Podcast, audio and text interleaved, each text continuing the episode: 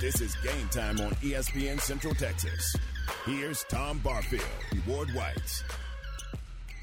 And good morning. Welcome, welcome, one and all. This is game time here on ESPN Central Texas. Tom Ward, and we welcome Garrett Ross to the program this morning. Eh, The award winning program, by the way, uh, game time here on ESPN Central Texas. Let's, uh, well, we get to go around the horn this morning. Let, let's begin.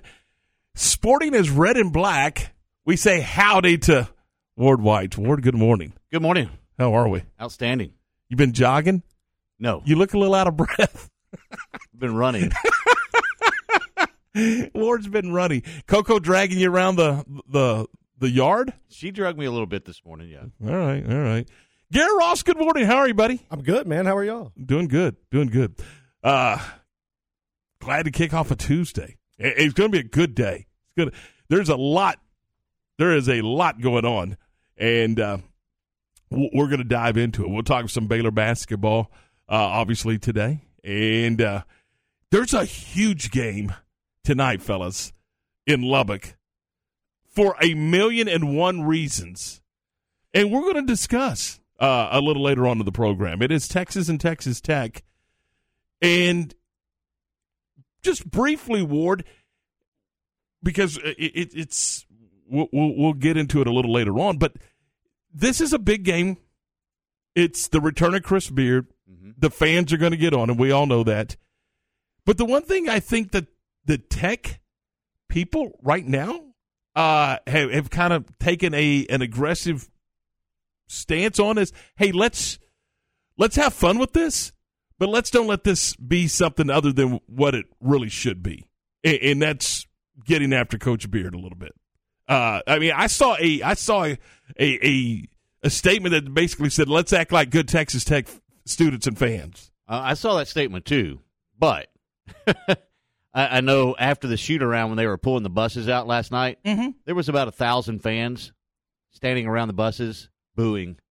So, And that's okay. and that is okay, uh, but it, it's going to get rowdy. Is what I'm saying. It is going to be loud. And it's going to be a lot of fun. And, and that's what it should be. Yeah. It should be a lot of I don't think it's going to get disrespectful or anything like that. But I, I think it's going to be a raucous crowd.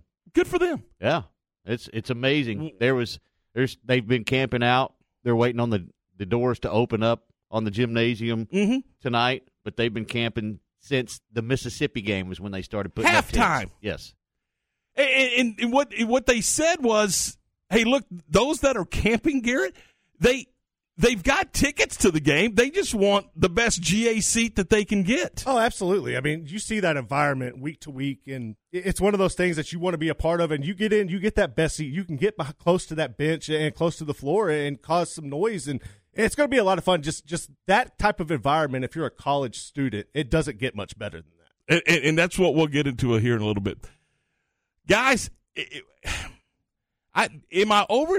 I, I don't want to overstate this. I, I- mean, I, I'm and, and we're going to talk to Pat Nunley coming up at the bottom of the hour. But that was that was a huge, huge, huge performance by Baylor last night to move to nineteen to three. Look, this is a basketball team that was without L.J. Cryer and without Adam Flagler. You're a you're a perimeter shooting team. You love the three ball, and you got not one but two guards that are not available to you. You had to find offense from someplace else. You had to find a different way to produce offense. So what did they do? They went and got 42 points in the paint. 42 points in the paint. Guys that look, you look at the box score. Guys that don't typically get those type of minutes got unbelievable minutes, and guys that don't play sometimes played minutes last night. You had to do it a different way, and you found a way to get it done. I was really impressed, like really from a, a conditioning standpoint. When you look at Akinjo and you look at Bonner, they played like 74 of the 80 minutes without coming off the court. Um, you know, Kenjo's still coming back. The, the game against Alabama was really his first full game since coming back from the tailbone injury, and he knew he had to put the team on his back. I, I, for me, I would like to see more scoring, more consistency from Matthew Mayer, especially. Um, but He couldn't stay on the floor. He, it's it's I don't know. What's he was in foul there. trouble the whole day. But then uh, I was really good, really excited to see JTT step up. You know, he had him and Flo Thamba both struggled against Alabama. Uh, Flo still kind of was trying to find his rhythm tonight, but JT uh, last night, but JTT really stepped up in a big way for Baylor down the stretch. The two bigs, Ward, Thamba, and and Tchamwa Tchatchoua combined for twenty points. 14 from Tchamwa Tchatchoua and 6 from Flo Thamba. So you got 20 out of your bigs, and that's big. No no pun intended. Well, it, it, the biggest thing was that 10-1 run going into the last what four minutes, five Yeah. minutes of the game, and being able to do that. And you mentioned Matthew Mayer not being productive early in the game. He didn't have any points until about three minutes left in the game. Then he reeled off nine. Yeah, that, then he went nuts. I mean, you know, he became a big time player there at the end. a I- huge three. A Yeah. huge Absolutely. three. So, uh, you know, I- I- he needs to be more consistent. I agree with that. But, boy, did he ever stand up when you needed him. And, you know, that's kind of the player he is, isn't it? Yeah, you know, and, and I think what was it? Uh, uh, Fran Fraschilla said, "Hey, there's Matthew Mayer's career right there." It is, but for me, like this is a guy that was supposed to be your leader, right? Like he's coming back. He's supposed to be the face Yeah. of the team. He's kind of looked out of sync all year. Um, but if you could get that that three minute span of Matthew Mayer throughout the game, yeah, he's a top. He he, he has a, a good opportunity to go and, pursue an NBA career. But I, I don't see it right now with the inconsistency. He's got to get it. But he's got to do what he did in that last three minutes. On a regular basis for Baylor to, to be successful, and make a long run in the tournament, in my opinion. All right, so we're going to dive into that. We'll uh, we'll examine the game. Uh, Pat Nunley, as we mentioned, the uh, analyst on the uh, on the broadcast right here on ESPN Central Texas, will join us at the bottom of the hour. Shehan Jeyarajah is going to talk some football and some basketball with us at uh, the top of the eight o'clock hour. Uh, well, it, we'll also get into some NCAA rules situation. Uh, Ward, I don't know if you saw this, but the football official. This is a rules year, by the way. Uh, but in football officials, the Football Officials Association, one of the things that they were talking about is these guys that are faking injuries to stop the clock when a team gets going. You know, in their in their uh, Trying to slow down the NASCAR offenses. yeah, that's exactly right. Trying trying to trying to prevent them from from doing that. They would like to see they would like to see some rule changes there. So, w- would you be in favor of an unsportsmanlike conduct if if if the official? Boy, that's a tough one to do because you're you're asking the official to decide whether that guy really is hurt or not, or if he's really trying to delay the game. It, it could it be unsportsmanlike? Could it be a delay a game? Uh, is there a warning going to be issued first? I mean, uh, what would you like to see happen? delay a game. I, I, I think it's gotten ridiculous. You you you've got to figure out something else. They've already moved the defense to where the referee holds the ball until the defense substitutes it, the offense substitutes. Right. And now if they're not substituting, they're faking cramps and everything else. Mhm. I, I, I think something needs to be done. I really do. I, I agree. And again, you're saying, well, you're, you're asking the official to judge this. Well, I he mean, judges he everything, everything else. else on the on That's the- on the, uh, exactly right. Field. So I mean, That's exactly what's, right. what's the difference? And if you don't want to take, there's a risk and a reward. If, you fake an injury, you may be getting a flag. Well, and you know and- what? And, and here's the here's the worst Here's the part. problem. It's become exce- There was a couple of games, even in the bowl games, it became excessive. And, Guys just staying down. Yeah, and you can tell. Yeah. and you can absolutely tell if it's not an injury. Right. And so for me, I'm like, let's put a stop to this. Let's go beyond a delay a game. Let's let's call it unsportsmanlike conduct. Let's slap let's slap 15 yard. You get enough 15 yard penalties, you'll quit doing that stuff. Oh, there's no doubt. It, it'll, it'll make you think twice about doing it. Right. The only issue you're going to have is if a guy's really hurt and he looks like he's faking it and he gets a 15 yard penalty and he's over there and he can't come back in the game because he's hurt. I mean, that's, but you know what? You brought this on by doing this. So get ready. You know, I guess it's kind of like, you know, when you really didn't commit a pass interference and you got a pass interference Yeah. call against you. I, I don't know. Uh, but, you know, so we'll talk a little bit about that a little later on in the program. So we got a lot of stuff to do today. A lot of stuff to do, but uh, should be a lot of fun. Look forward to it. If you want to participate, we would love to hear from you this morning. Our CNC Collision Center text line is 254 662 1660. 254 662 1660. And the question of the day, Ward, you got to answer it right now, straight up. Don't hesitate. Is Tom Brady retired or not? No. this is game time on ESPN Central Texas. Let's get a check of our Central Texas weather forecast from Fox 44. This is a Fox 44 weather update. I'm Chief Meteorologist Mike LaPointe. Mostly cloudy with areas of fog today. It's going to be a pretty warm day. Highs top out at 69 degrees. Mostly cloudy skies tonight. We drop to 50. And tomorrow, grab the umbrella. Rain likely across our area with highs topping out at 61. Join me every weeknight during Fox 44 News at 536 and 9. For your forecast first, check out fox44news.com. Matt Mosley, weekdays at 4 p.m. on ESPN Central Texas. I'm not saying he hasn't been critical of coaches at times, but for him to be that overt, you know, saying it's a pet peeve, it seems to be almost a direct reaction to what Mike McCarthy was saying the other day. Like, hey, we're going to work on this in the offseason. Oh, this is going to be something we did get done.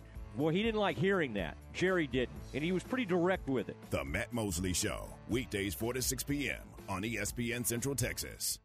The best prices on newer used guns can be found at Appaloosa Trading Post Rodeo Pond. They have a large selection of 9mm guns, revolvers, shotguns, and ammo from brand names like Smith & Wesson, Kennick, Bersa, Glock, and Ruger. Buy, sell, or trade with a friendly and knowledgeable staff that will promptly answer your questions. And ask about their lifetime warranty on new guns. Financing is available. Apply today by texting 16118 22462. Appaloosa Trading Post Rodeo Pond, 3101 North Robinson Drive in Waco.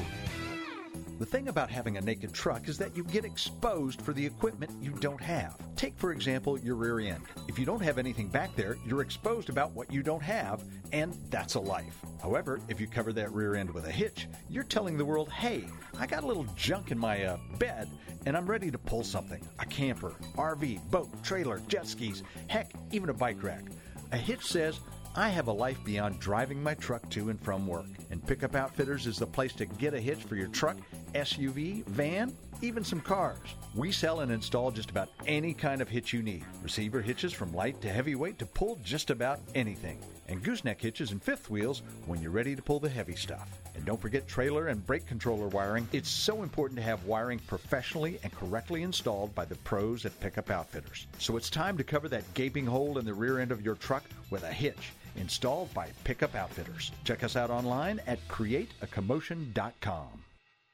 Since 1978, Uncle Dan's Barbecue and Rib House has been delivering savory barbecue and delicious sides. With their two locations in Hewitt and Waco, drive-through window, remodeled indoor dining space, delivery options, and new hours, Uncle Dan's is sure to be a Central Texas favorite. Specials include one meat plate with two sides for only $7.09, with beef and rib plates only a dollar more on Mondays. Buy one, get one half off for Texas taters on Tuesday and prime beef brisket on Fridays. Come eat at this family-owned business and feel like you're right at home.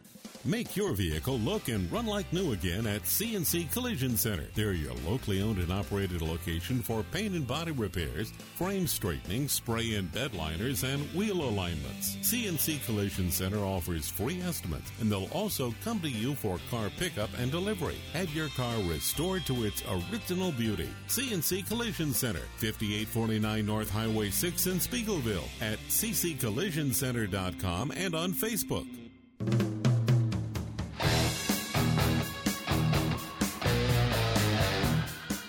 All right, 713, welcome back in. This is game time here on ESPN Central Texas. Tom and Ward, we're glad you're with us as we roll through a uh, a Tuesday. Couple of notes here from the CNC Collision Center text line. Let's see if I can read them without even glancing at them. Since you don't want to talk about Brady, the new Washington football team name, who said we didn't want to talk about Brady? I don't know. I think the last thing we said was is Tom Brady retired or not? Since you don't want to talk about Brady, the new Washington football team name should be revealed soon. Will will be the Commanders or something else. And you're a Washington football Okay, fan. I was. I've hit the transfer portal on Washington. Uh, thi- this is this is official. Really? Yes. Okay. It, it's a dumpster fire. I'm not a fan of Daniel Snyder. It, it's just it's not going anywhere fast, and I've come to the conclusion that I would rather root for players like I'm fans of coming out of college instead of just a team. So yeah, I'm I'm a I'm all about the players now. Wow. How about that? Hey, DJ on our CNC Collision Center text line. Brady went out uh, in a shroud of anonymity. Nope, he's coming back for a goat tour. I love it. It's a possibility. Well, I, I, I, he's, I, you, yeah, you're right. I mean, and, and then he goes on to say, oh, and this is from the 346, by the way. Oh, and instead of unsportsmanlike conduct penalty for the players that are, quote, injured, uh, they should not be allowed back in the game. Kind of like a targeting penalty. Holy moly. Yeah, I don't, I don't know about that. I mean, yeah, I, That's severe. It, that is that is extreme. Uh, and, and look, whatever you do, you're going to slow it down. I mean, if you give them 15 yards, Mhm. they're not going to do it. So I don't think you have to go to the extreme of saying you're you can't come in the game. Now, if you do it twice, maybe, but then it really becomes. Is a that kind of like where they where they keep up with who has the unsportsmanlike Yeah. penalties and things Yeah, of that yeah, nature? Yeah, yeah. It you know, and if it's unsportsmanlike, if you're going to call it unsportsmanlike, they only get one anyway. right. So That's if they right. do it again, they're tossed. that would be a good That's option. there you go. So they're you know you they're I think we've just fixed their problem. They don't even have to go to the meeting anymore. So that that would be the way to, to do that. Just do like you said, instead of calling a delay a game, call unsportsmanlike on on the player, and he does it again, he's automatically tossed. So Yeah. that would be the same thing. Um, look, it, I, I think it's going to have to be something like that to be able to make it effective. If you just call a delay a game and it's only five yards and stops the clock, It's well, not that- getting their attention. well, one, it stops the clock because you got to delay a game and you move it five yards and you, Mm-hmm. You just play, helped them out. you just helped them out. So it you know it, it has to be an unsportsmanlike 15 yard penalty, and the clock runs when the ball's Mm. set. You could even like say you did it more than twice. You could start docking them timeouts. Well, it- There- I there's mean, all look, kinds of things you there, could do. there is, but I mean the unsportsmanlike the second one on on a on True. a player. Now look, that gives you 11 of them to do. I mean, you know, there, there's ways around it if you really want to stop the game. But I don't think. I mean, if you put any type of penalty on it, I don't think that teams would risk doing it anymore.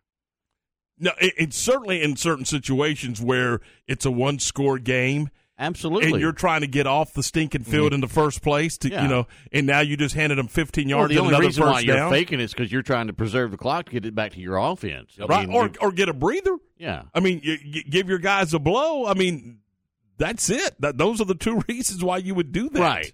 And, and so I, I don't. So 15 and a, and another set of downs, you know, in in some in some cases could end the game. Well, it could, yeah. I So- mean, there's a lot of scenarios that could play out in that.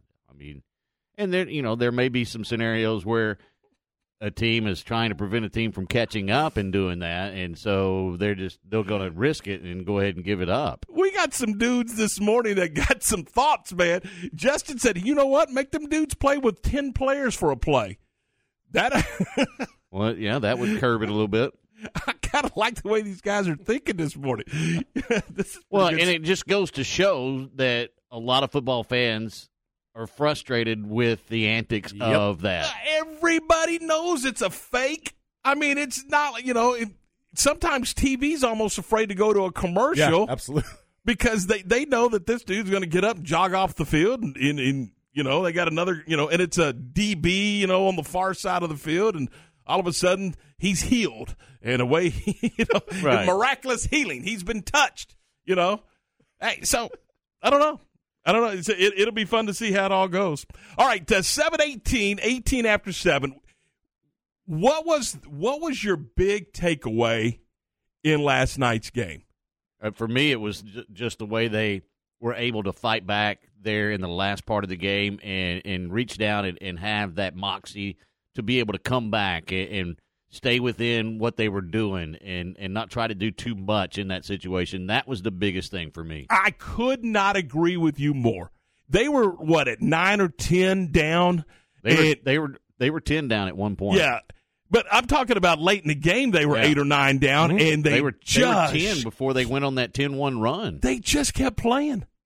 They just, I mean, I, I don't know how else to describe it. They just kept fighting, scratching, clawing, and playing. hmm Shorthanded, I, I might add. After the game, uh, John Morris, Pat Nunley, right here on this very radio station, the uh, Baylor Radio Network, and Learfield had a chance to catch up with the head coach, Scott Drew. Oh, coach, what a win tonight. Man, I tell you, gutsy performance. Uh, uh, I can tell you, the good Lord uh, uh, gave us energy. I didn't know where we had that second half because we really competed and played hard.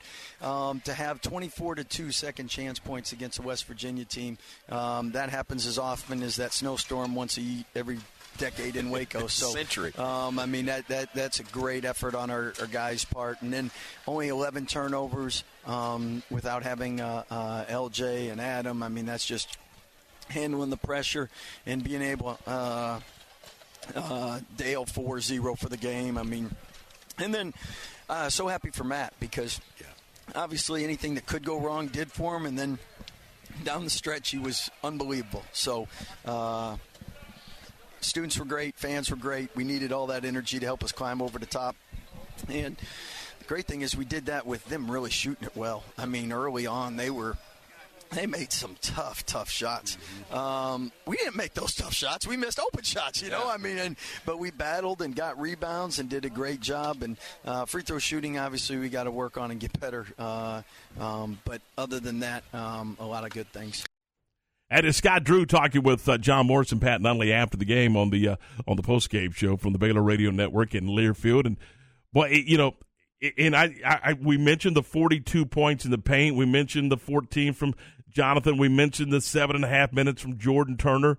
The 38 minutes from Akinjo and his 25 points, and they had to find offense someplace, and it was it was Akinjo. And look, as he's worked his way back, I kind of felt like he was a little hesitant to pull the trigger, but last night he just said, "To heck with it, let's go." No, I mean I think he came into the game knowing that in order for Baylor to get the win, he was going to have to put the team on his shoulders, and you also got to go back to the first time they played West Virginia.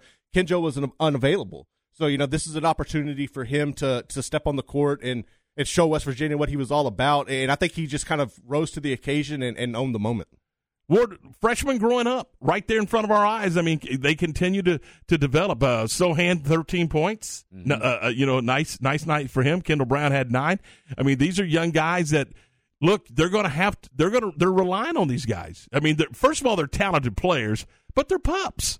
I mean, let's just be honest. They're pups, but I mean, they played well last night. Well, the only way they're going to get to the level that Scott Drew needs them to get is get minutes on the floor, and you don't ever want to have injuries. But sometimes these type of things, when you get these guys, the freshmen, to rise up, is because of injuries and, and things that happen in front of them, and they're adhering to the moment and being able to step up and, and play at a high level, and that makes them better. The more minutes that they can log, the better they're going to be down the stretch. And Akinjo last night you guys were talking about him. I, I, thought he played very well. I thought at one point, about midway through the fourth quarter, that he tried to get over his skis a little bit, tried to do a little bit too much, and then he backed off, and it, and it worked out okay. But there for a minute, it looked like that he was trying too hard to put this team completely on his back, and then he started finding open guys and, and doing some other things with the basketball. And I thought that that was a key moment in the game that he didn't continue to try to – do too much in that moment.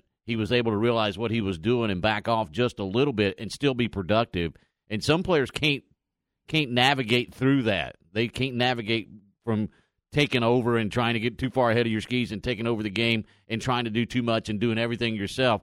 He did for just a moment, a couple of trips down the floor, and then he backed off a little bit, and he became even more productive that way. Yeah, being being just tic tacky, critical.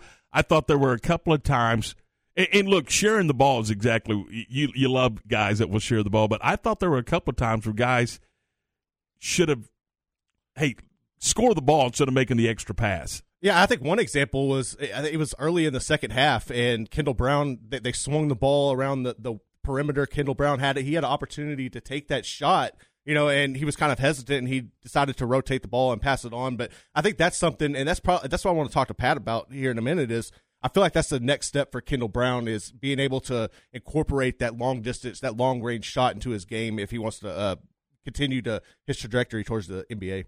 All right, so they win it last night by a final of 81 to 77 and you're right when you look at the tie here's a great here's a great stat. This will tell you how good this game was how competitive this game was. Uh, West Virginia had the lead for 18 minutes and 50 seconds. Baylor had the lead for 18 minutes and 44 seconds Holy smokes! Mm-hmm. I mean, but when when the game was on the line, uh, the good guys stepped up and, and really made plays and, and got it done. Well, the second half mirrored the first half. It just was on opposite sides of the floor. West Virginia made that run at the end of the first half. Baylor made the run at the end of the second half. It's the end of the second half that counts. Yep. And with that win, they're now 19 and 3. You know, they were, guys, they were in jeopardy of losing their third home game in conference play. And you're like, hang on a second. That doesn't happen. No, I think that's also another thing that kind of makes last year a little more special is when you look at all the, the injuries and the adversity they're going through this season, none of that happened last year. Right. But it, COVID happened last year Yeah. to them. I mean, and they were, you know, several times, you know, start, stop, start, stops. I mean, so the, Yeah, but I'll, would, I, I will say that I, I think that, and and knock on wood, because I don't know that it's ever uh, something you want to. But, but I think the timing of what how it happened last year kind of worked out for It them. Sure did. I, I really do. I think it kind of worked out for them because they got their legs back underneath them, and and and it kind of helped them make that late And run. stay healthy. Yeah, absolutely. All right, so 726, 26 after 7. This is game time here on ESPN Central Texas. Hanging there. Coming up in a couple of minutes, we're going to get to uh, Pat Nunley. He's going to join us here on ESPN Central Texas. Recently on the John Moore Show. The great Tony Caridi, the voice of the Mountaineers. This doesn't translate well on radio, but I texted you a picture. What, what's your first thought when you see uh, that man with me in that picture? I thought it, I said like it looked like someone took Bob Huggins' head and put it onto a different person's body with a Baylor warm up. That's right. That's right. And I know all of Huggs' brothers, and I said it looks like one of Huggs' brothers. And actually, this guy looks more like Huggs' brother than Huggs' brothers. That's great. Well, that is Henry Witt Jr. He runs Affiliated Auto Glass. It's on the circle here in Waco. And he is maybe not the spitting image of Bob Huggins, but, but like he could be his brother. I mean, it could absolutely be his brother. The voice of the Bears, John Morris. Weekdays at 3 p.m. on ESPN Central Texas.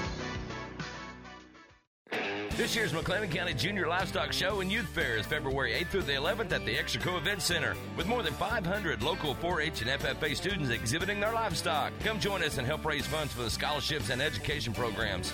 And on Friday night, Holt and their family of businesses proudly presents the Sale of Champions with the top placing animals and projects up for sale. It's the McLennan County Junior Livestock Show and Youth Fair, February 8th through the 11th at the Extraco Event Center. For more information, like them on Facebook or call 254 722 2597. At ASCO, we don't spend time getting ready, we are ready. That's what it means when we say we're on it. We're on it with dedicated service and support, rentals, sales, and delivery. We're on it with Case Construction Equipment. Equipment that's powerful, efficient, and dependable. Case equipment that can dominate a job site, endure the elements, and be up and running whenever you're ready to finish the job. At ASCO, we're on it, whatever it is.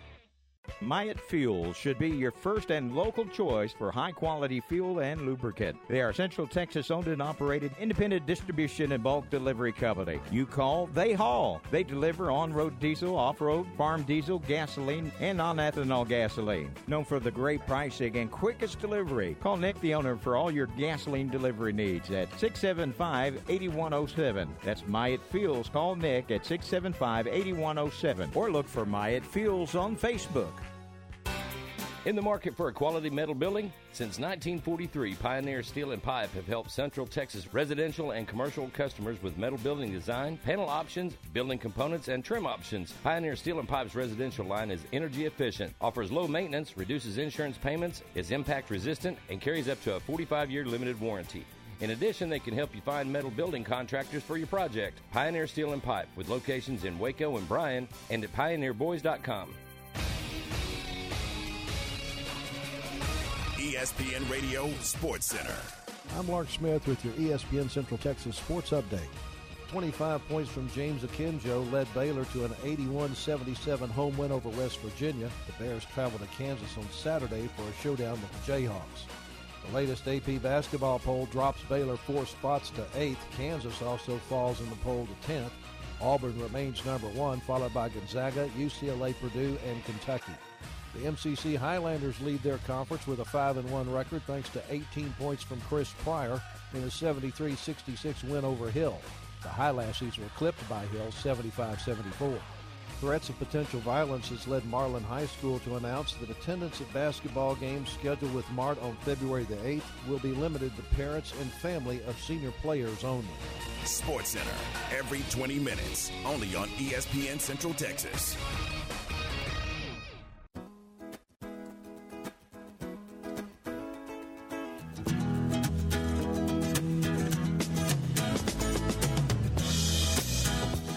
All right, 7:30. Welcome back into the program. This is game time here on ESPN Central Texas, your flagship station for Baylor athletics. Tom Ward, Garrett, we're glad you're with us. It's a Tuesday, and we welcome into the program the analyst for Baylor basketball and our good friend Pat Nunley. Pat, good morning. How are you, buddy? I couldn't be better. It's wonderful. It's uh, nice to come off of a win that was, uh, you know, I don't know if, it's, must win is a good way to put it, but in this league, you got to win at home and you got to protect your home floor, and Bears did that last night. So all is well in Baylor Nation this morning. I, am I reaching here to say that this was a different look offensively? I mean, this is a team that likes to shoot the jump shot, but you you were missing two guards. You had to go get points in the paint. You got 42 of them. Yeah, I mean, last night was uh, was a strange situation. I mean, we've we've missed this guy, we've missed that that guy, uh, but we've we've not missed our two best players, and Flagler and Cryer both. I said best players, best scorers and so that's a 30 point hole that they had to fill. And it's unusual where you go to a guy and say, like Akinjo last night, and I'm, I'm paraphrasing, but the message was like, we need 25 from you. You've got to score. And uh, I think that's music to his ears because he can score, wants to score, and he responded with 25 big points. And then others uh, helped fill that gap as well. Tchatchoua with 14, a little more than he's accustomed to scoring, et cetera. So it, it, was a big night, but it was it was a banner day for a couple of guys who really needed one for us to have a chance to win without our two best scorers. And I know it's been less than 24 hours, but what what is what is your big takeaway from last night's win? Well, statistically, Tom, it's 24 second chance points for Baylor, two second chance points for West Virginia. That's huge. I mean, that's a 22 point spread. And West Virginia shot it really well, and we we knew they had the capability of doing it. And if if those two guards really started making threes, it was going to be a battle, and that's what happened. But that is 17 offensive rebounds, 24 second chance points. That's a lot of what I call unscripted production. That's just hustle and get after it and go to the glass and so that that's my big one. And if we don't do that, we don't even have a chance to win that one down the stretch. Pat, how big was it to have that last four minutes unfold the way it did with the personnel that you had on the floor? How much does that help the Bears moving forward, navigate their way through this season and through the tournament with those guys growing up like that? Yeah, it helps a lot. It does because it, it, if if you're going to win a Big 12 championship, and that's the plan for these guys, that's the goal. You've got to grind through some games that uh, everybody would expect you to win. And last night was just one of those games. And, and you mentioned four minutes to play. All game long, I'm saying don't don't sleep on Matt Mayer. I mean, he was having one of those nights where he just could not get it in the hole. He was turning it over a little bit he was missing layups. It just happens to the best of them. So with four minutes to play, he he has not scored. He's like 0 for 7. He scores nine points in the last three and a half minutes of that game, and without that, we do not win. And and so I thought it was helpful for for Mayer to hang in there and and have that kind of performance down the stretch.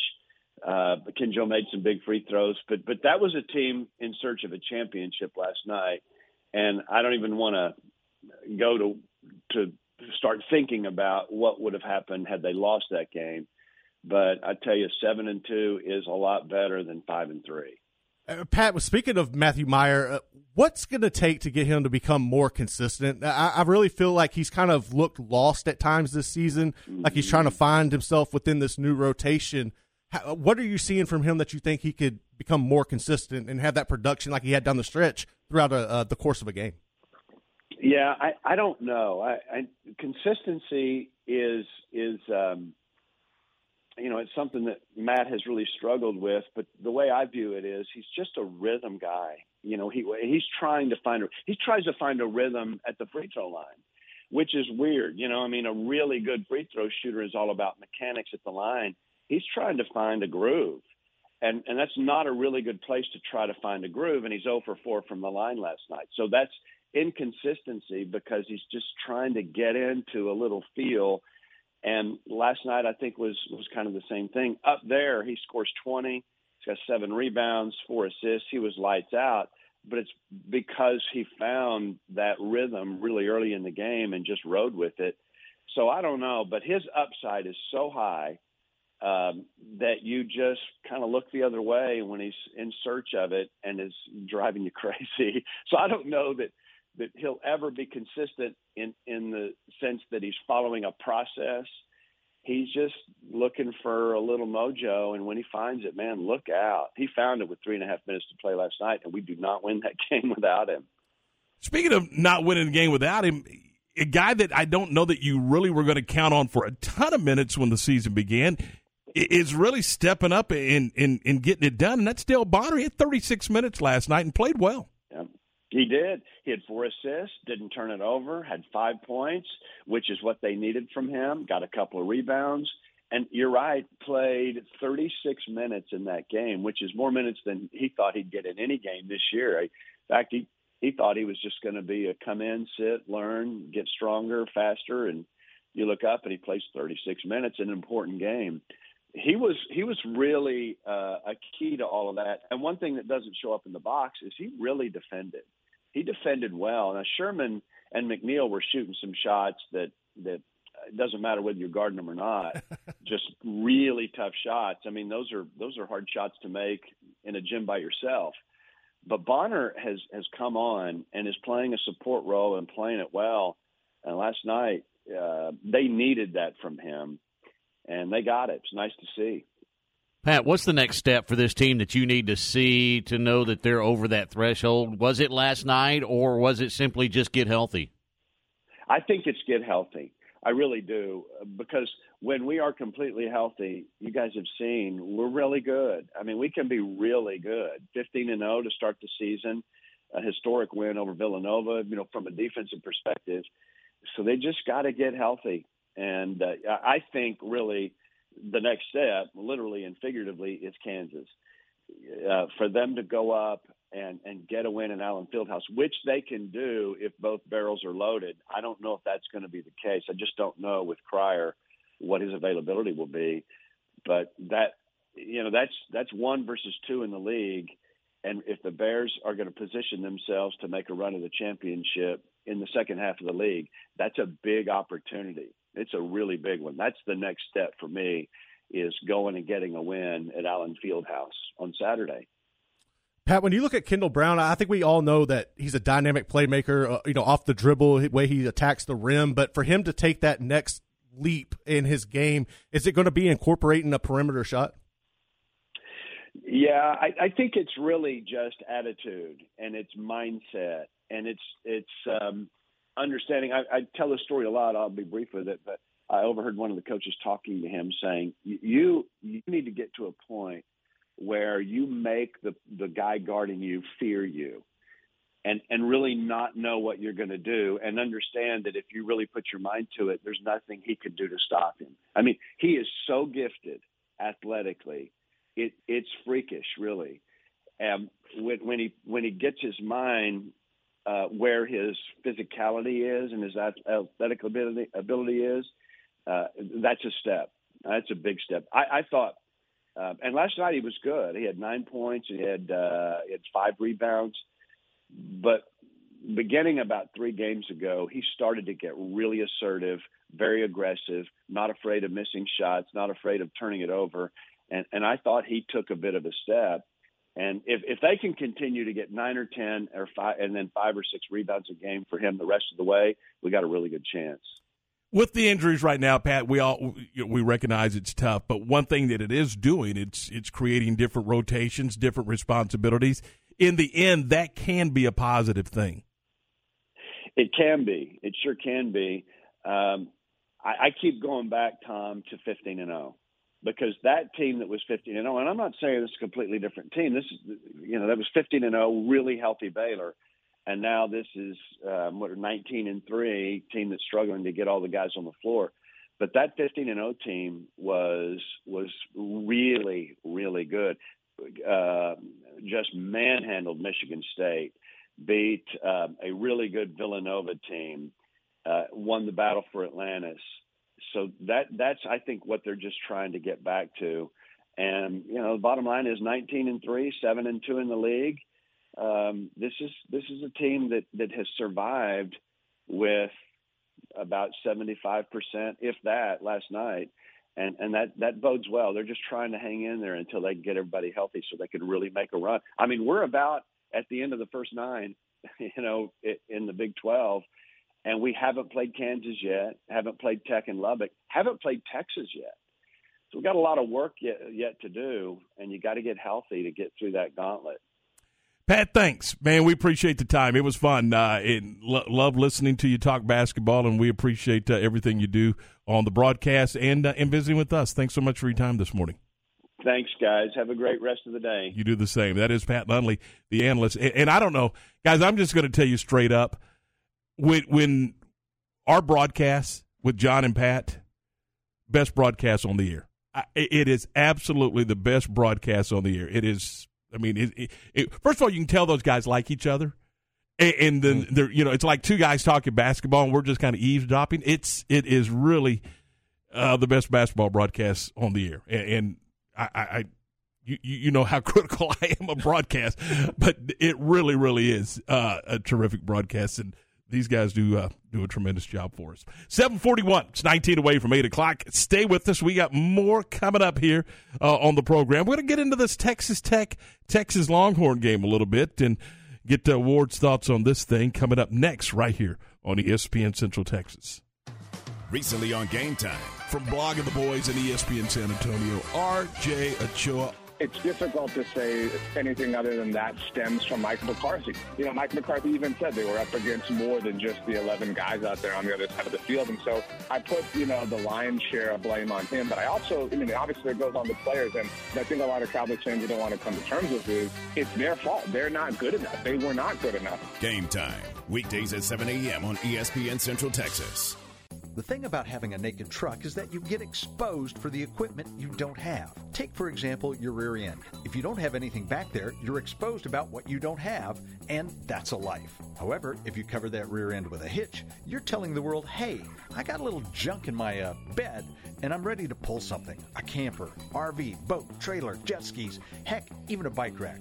A hitch says, I have a life beyond driving my truck to and from work, and Pickup Outfitters is the place to get a hitch for your truck SUV, van, even some cars. We sell and install just about any kind of hitch you need. Receiver hitches from light to heavyweight to pull just about anything. And gooseneck hitches and fifth wheels when you're ready to pull the heavy stuff. And don't forget trailer and brake controller wiring. It's so important to have wiring professionally and correctly installed by the pros at Pickup Outfitters. So it's time to cover that gaping hole in the rear end of your truck with a hitch installed by Pickup Outfitters. Check us out online at createacommotion.com. My house has a new glow. I love my windows. Universal Windows Direct. Cold weather is here, and so is time to replace those old windows. When you call Universal Windows Direct, it's easy to schedule an in home consultation where you can discuss your specific window needs with an expert team member. Universal's exclusive Uniseal windows have 11 times less air infiltration as standard windows and have been awarded the most efficient windows by Energy Star for eight consecutive years. They offer 0% financing for 60 months. That's 0% financing for 60 months. Call Universal Windows Direct for a free in home estimate at 254 301 7760 or check them out on the web at universalwindowscentraltexas.com. And don't forget to check out their great Google and Angie List reviews. I love my windows. They've got that brand new home effect. Universal Windows Direct. ESPN Radio Sports Center. I'm Mark Smith with your ESPN Central Texas Sports Update. 25 points from James Akinjo led Baylor to an 81-77 home win over West Virginia. The Bears travel to Kansas on Saturday for a showdown with the Jayhawks. The latest AP basketball poll drops Baylor four spots to eighth. Kansas also falls in the poll to 10th. Auburn remains number one, followed by Gonzaga, UCLA, Purdue, and Kentucky. The MCC Highlanders lead their conference with a 5 and 1 record thanks to 18 points from Chris Pryor in a 73 66 win over Hill. The Highlassies were clipped by Hill 75 74. Threats of potential violence has led Marlin High School to announce that attendance at basketball games scheduled with Mart on February the 8th will be limited to parents and family of senior players only. Sports Center, every 20 minutes, only on ESPN Central Texas.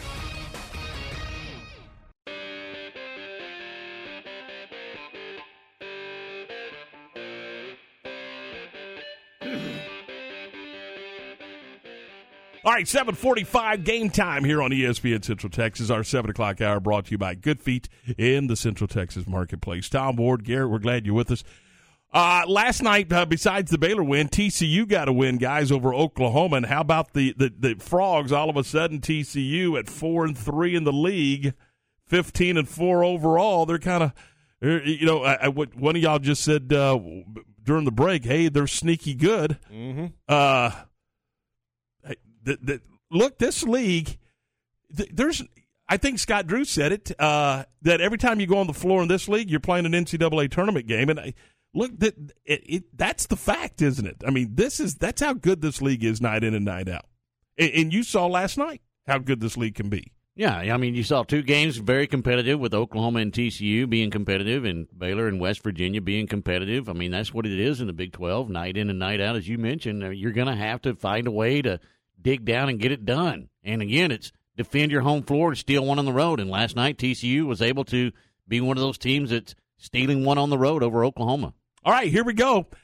Everybody's been waiting on this one, I guess.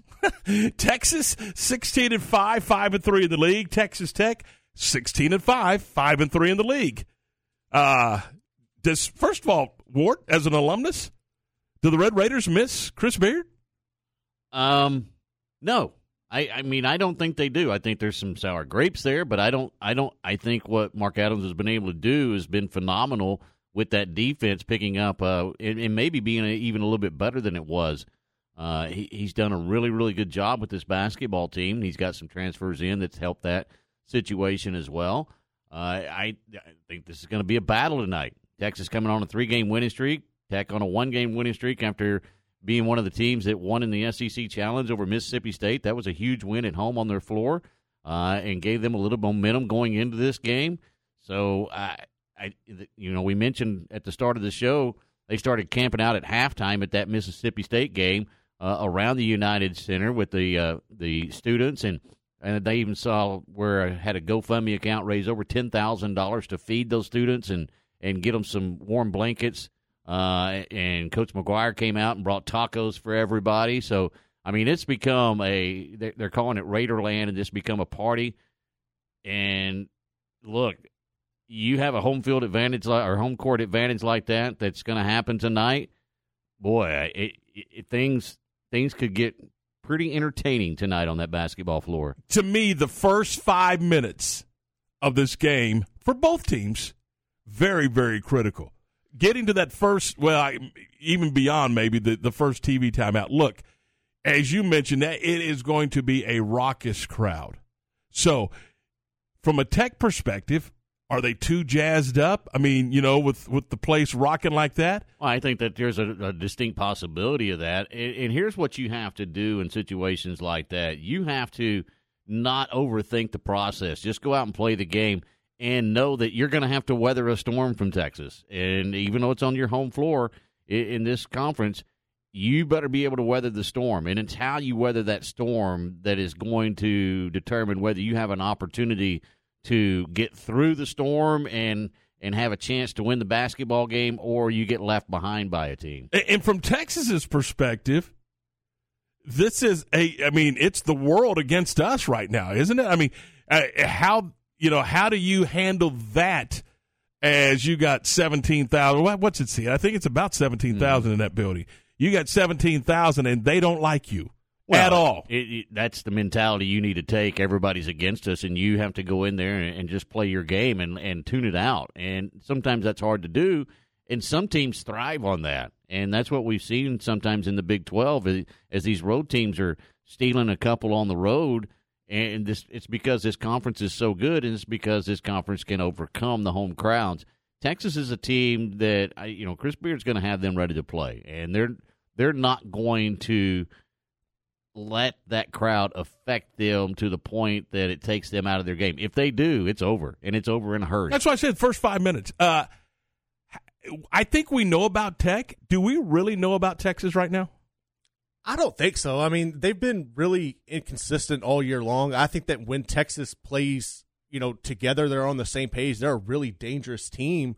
Um, but I kind of feel like they've they've been they haven't really lived up to the expectations this season that uh, were set for them, in my opinion. Yeah, but were those expectations fair? I Not mean, really. Look, None I mean, of the expectations at Texas are ever fair. No, and that's that's what I mean. And you get a new head coach with Chris Beard coming home and, and taking over this program, and oh, everything's fixed, and we're going to be okay now. That's not reality. No, not at all. But that's what that's what fans think. That's a Well, good point. I, and you, you say that, but then you look up and they're right in the mix of this thing at, at five and three and, and sixteen and five overall. They're tied for third with with the Red Raiders. So I mean, but again, when I watch him, I'm like, I. I Trying to figure out what you're saying. I, I'm trying to figure it out. I mean, I mean, look, I, I think I we have a pretty good idea what Tech is about. I think we all know what KU's about. This group here, uh, fighting through all these injuries, I, I, I- incredibly impressive to me that Baylor's been able to do what they've done with all the stinking injuries. Uh, and again, nobody feeling sorry for them, and nobody going to wait on them. No, Tech's been banged up too, Right. And, I- and so they they've been able to fight through that. I, look, to me, Tech's a huge surprise. I you know they they got some guys that that came in the transfer portal that's really helped out that you didn't expect to have the minutes that you've got out of them and be able to be as successful as they were. And again, you know, this was a team that was a little bit of a disappointment last year, coming off that you know, a couple years ago being in the Final Four and having an opportunity to play for a national championship, and then it just kind of went quickly downhill for them. They were not near as productive. Last year, I think, was a disappointing season to to a certain extent. So the expectations coming into this season, I think you were thoroughly surprised when you saw them kind of be where they're at right now, having an opportunity to sit in third or fourth place. I thought this was a, at best, maybe sixth, seventh place team in this conference. I was just, I, I'm just when when I talk about when I think about Texas, they run TCU out of the gym. I mean, and that's it, we're starting to see that this is a good TCU team, and they ran them out of the gym. But then you look up and they've got a split with Kansas State, the last place team in the conference, and they've got a split with Oklahoma State, another team down around the bottom of the pack.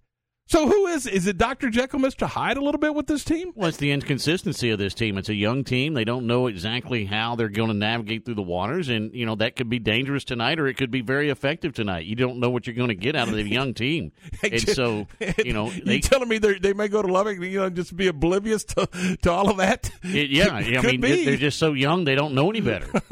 we're not. We don't know that we're supposed to be a little rattled by seventeen thousand that, that really don't like us. But they might also feed off of that. I mean, Yeah, you know, could. kids they get that environment. You you recognize the stage, you recognize the opportunity to eh, because you know that Chris Beard they want to win this for Chris Beard. They, they really want to. So it, I wouldn't be surprised if Texas went in there and stole one. But at the same time, Tech man, oof, they're, playing really good right. And I'm like Ward. I th- I think from Tech's perspective, it could be raucous in the in the crowd, but they've got to go play it like they're playing Iowa State in Ames or, or whatever. I just, mean, it's just, just, go another play. game. Yep. just another game. It doesn't matter what color jersey they have on or who they are. When they Mm-hmm. walk into your gym, you got to protect your floor, and, it, and it, that's the mentality you have to take. And then if they don't take that mentality, if they try to feed off the crowd too much. Mm-hmm. It could be dangerous for them because you let your guard down, you don't play well, you don't, you know, you get back on your heels, you don't stay on the balls of your feet and play defense. I mean, there's a lot of things that go into it, so you have to just ignore the color jersey that's over there, play your game, and take care of business. If you can do that, you give yourself an opportunity at home. You think you may watch it tonight? Yeah, you think? You're gonna be in there swaying with Coco. oh boy, yeah, that didn't take long. Seven fifty-four. We're six away from eight here on ESPN Central Texas. We want to welcome a new sponsor to this program. It's the Brokerage House. You could sell your home in five days. The uh, the Brokerage House, see, they guarantee they will sell your home in five days or less, or they're going to buy it for the price that you and the Brokerage House agree upon prior to listing your home. The Brokerage House is uh, your connection to buy from not just around the Central Texas market, but they're going to find buyers nationally and internationally for, for your home.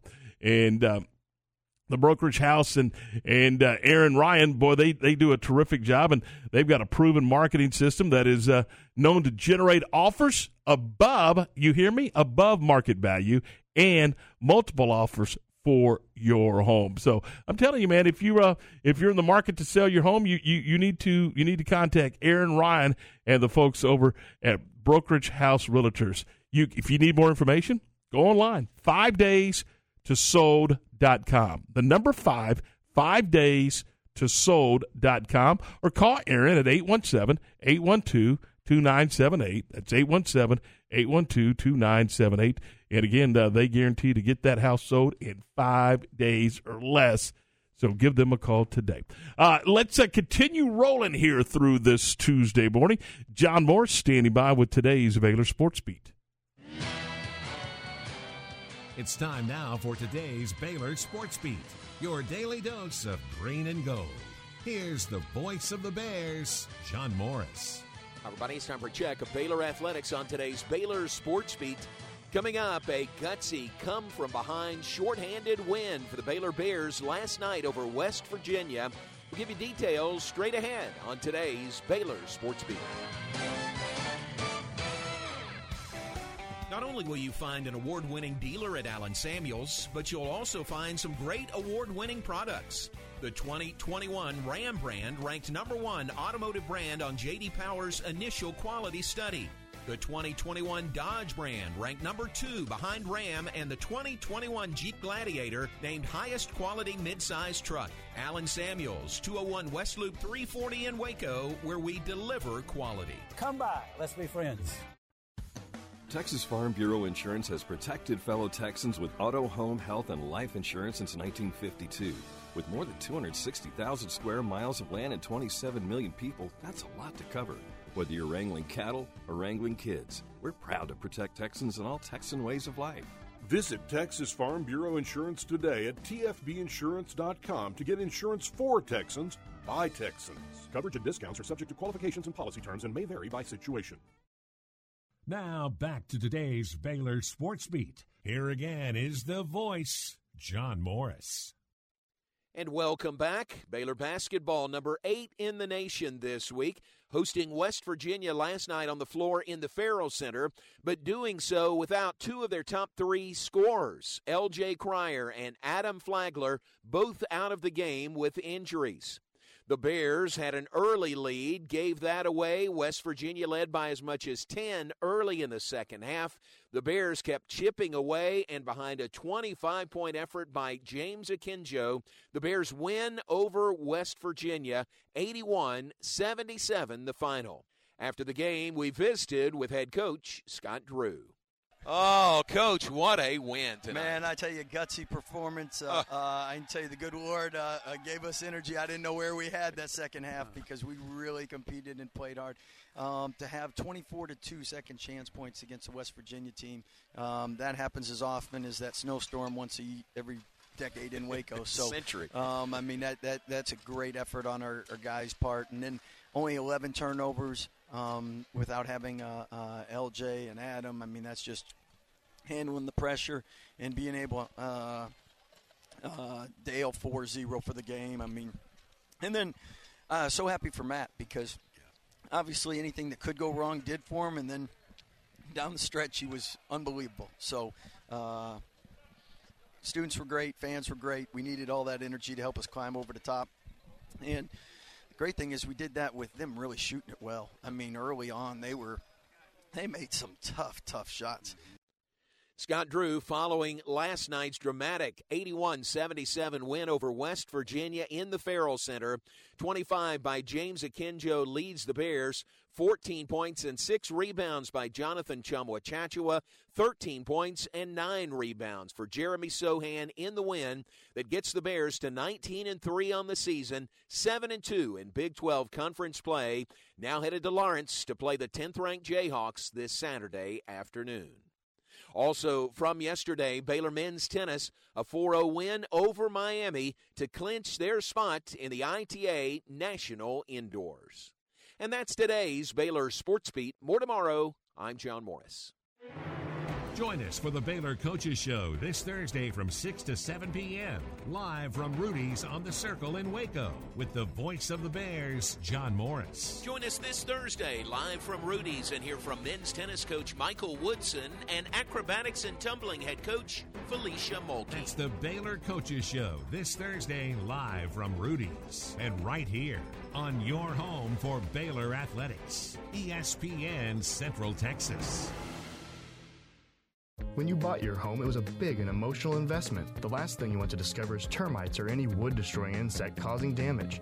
At 855 Bugs, we understand the value of a safe home, and we want to protect you and your loved ones from all the pests that live in hidden places. Let us ensure your home is protected with a full inspection, preventative treatment, and a comprehensive ongoing treatment plan to stay ahead of termites and all pests. Visit 855bugs.com to learn more about our promise to protect your home and family.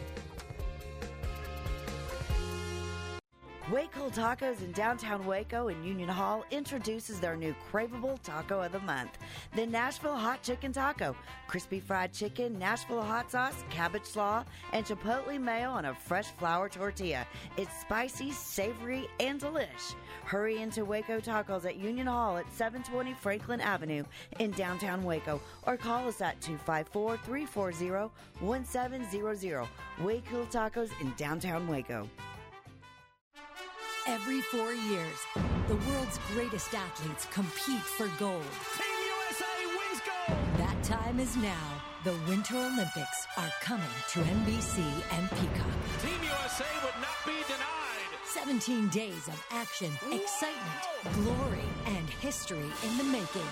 United States wins gold! Don't miss a single epic moment. The Winter Olympics, starting February 3rd on NBC and Peacock.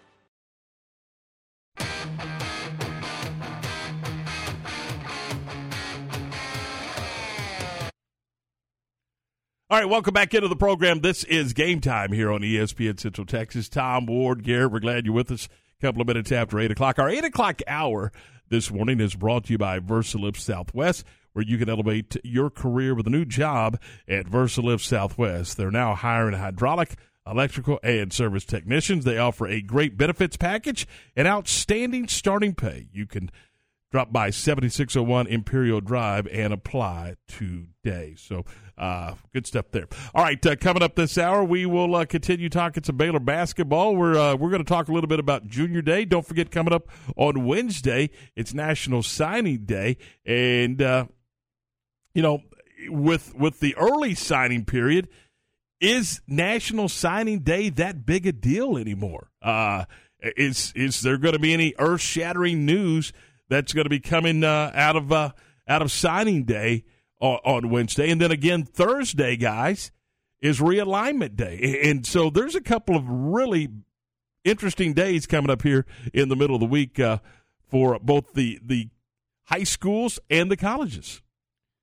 It's going to be interesting. I, you know, there'll be some surprises. There always is. Uh, I don't think there's going to be any earth-shattering things that are going to happen just because of the early signing period. Kind of takes that away from everybody and gives them an opportunity. So you, I, I, we were talking about it yesterday. I think this one's more for basketball, baseball, track and field, soccer. They're going to get a lot of their signees done on, on, this one. They did get a few on the other one, but the, the, those big signings are going to come uh, tomorrow. So, as far as football goes, are you going to see a shoe drop? Maybe a couple, but you're not going to see a whole lot. Garrett, does it change the way you look at who did what? You know, I, right now we got most have A and M as the number one signing mm-hmm. class. Could that change? Is anything going to happen Wednesday that that could make that that change? I don't think there's going to be any moves that really make it change because, like Ward was saying, all of the the main headliners, the the big names, have gone ahead and signed during the early signing period. I I would be more inclined to keep an eye on our transfer portal's going to sign. A transfer portal guy's going to sign somewhere. I think that you know, like um, a prime example, you look at Caleb Williams. You know, he's transferred out of Oklahoma, and he's. What been, are you hearing, by the way? What, what am I hearing on Caleb Williams? I don't know. I ain't hearing anything on Caleb Williams. I, I don't know where he's going to end up. I honestly thought he would follow Lincoln Riley and, and head back out to California uh, to go to USC. That was the the logical thought, but you know, with the way things are going, he's kind of he's kind of taken the forefront on saying I'm going to take advantage of the NIL with my transfer, and that's kind of what's making his decision, his landing spot, uh, take so long right now. Oh, it, it, the landscape of college athletics, uh, crazy. Would you guys like to see one signing day? Would you like to see it go back to one signing day? I'd, I'd like to see no signing days. Just leave it up to the kid. They can sign whenever they want to sign. I think that would be the best thing and take a lot of pressure off them if they want to sign in at their junior year, if they want to sign before their senior year starts, or if they want to sign afterward. I, I think it takes a lot of pressure off. I understand why there is one but I, I think it's gone to the extreme now to, to where we don't need all the hoopla. Just take it all all the pressure off them. Take all all the uh, where you're going to have the big announcement and everything else, and just get rid of the signing date. Period. I, I'll say this with the early signing date: if you've got a if if if you're on a good high school football team in in Texas anyway, you're still in the playoffs. So you're you're trying to get ready for a playoff game, and you're still trying to make a decision. I mean, it's. I would like to see it either bef- either before the season or after the season, but not during the season. I could see that. I think that if you went back to making traditional National Signing Day, you know what it used to be, I think that Mhm. would be good. But I also agree with Ward that there's a lot of like th- these kids are already dealing with a lot of pressure. They have a lot of voices in their ears, and I think that when you put a timeline on, like you put a dead set date on when you have to sign, that adds even more pressure. That adds any even more noise that you're hearing. Will and you might you have a kid that ends up signing where he doesn't really want to because he got influenced into that, and mm-hmm. that's why you see so many you know decommitments and and shuffling go on. So I, I kind of agree with you on that. That we, it's kind of outdated situation. All right, so but that is Wednesday. That is Wednesday. Thursday, and Ward, I'm a little nervous about this because we're we're hearing that you know it's time to buckle up and batten down the hatches. That we got some some winter weather coming. but Thursday morning, uh, we're going to be over at uh, the Region 12 Service Center. It's going to be a big morning. It's it's the it's the day that uh, all of our schools in the state of Texas find out what district they are going to be affiliated with for the next two school years. It's a huge unveiling, and uh, we've mentioned it several times. It, it, it looks like the New York Stock Exchange floor when it goes off because they're all looking at a tote board and then they're all holding up pieces of paper trying to find pre pre district games and, and trying to find out what their how their alignment's going to look. And so you know there there will be some that are elated and there will be some that are not so elated. In fact, there'll be some that go, "Uh oh, what just happened to us?" Yeah. uh, and and it's going to happen. It does every single year. And there there is a there is a handful of schools in the Central Texas area that are kind of on pins and needles right now. Now, I- in, in I, I've never actually seen it happen. You know, we we've worked it obviously, but I, I've seen it happen. I've been at several of them. It's it's crazy. w- from what I understand here, they're going to at 9 a.m. They'll hand out the packets to mm-hmm. everybody, or they'll put it up on a screen. A- and then the other thing that's that's going to be available is all of these guys will have their cell phones out and they're going to be trying to get on the UIL website because it will post at, immediately at 9 a.m. So there's going to be a couple of different ways to see it. Yeah, that, I think they'll probably have a screen. Where, where I've been before, they've had a screen and they put the computer up, and then when the UIL hits it, they just hit the button and it flashes up on the screen, and that's why they're all standing around, Yeah. looking like the New York Stock Exchange. I mean, they're they're gathered around waiting for theirs to unfold, and it is nuts. Well, I know they told me when I was over there the other day that, that there's going to be a huge box and it will have a, a packet for every school and they'll hand those packets out at 9 a.m. And then, of course, everybody will also be trying to get on the on the on the internet and check it out. And so it's going to be interesting to to see. And of course, so we're going to be over there broadcasting live from seven to nine. We'll be grabbing coaches and administrators and who you know as they come by and just visit with them and. We'll see which one's kind of nervous, which one's not. You'll be able So- to tell in a hurry. Absolutely. I feel like this is going to be the most chaotic year for Central Texas schools in quite some time, with all the Killeen schools except Heights dropping down to five A. Yeah, that's that's a great point. I mean, that, you look at that district that's been kind of put together. You've had some ins and out moves around it. You know, Waco was in it at one time, and then they went back and went north, and Midway was in it, and they went north, and you had some other teams come in. Bryan came in, and uh, e- Mm-hmm. even years ago, you had other teams in this area that were kind of adhered to that Killeen district. And now all of a sudden, that's going to change dramatically with four of those schools going down to 5A. Only Heights staying in the 6A deal.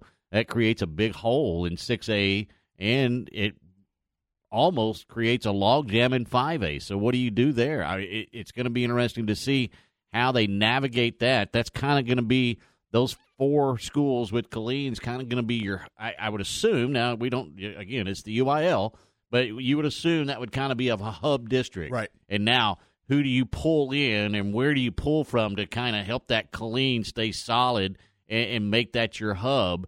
And, and there's several different ways that they could go. Uh, and then you have Heights, who are the lone man standing there. Uh, you've got Temple, you've got Midway. I mean, you've got some other 6A schools that are within pretty good proximity. But now you got to find some that aren't in pretty good proximity to kind Well, of match up with them. There's no question. If you're in 6A in Central Texas, Temple, Cove, is Cove? Yeah, Cove's Yeah, still six Cove, A. Cove stay 6A. Heights, Mhm. and Midway, you're going to travel at some point. I I honestly think that that's probably the best thing for Midway is having Temple and Coves and Heights still available.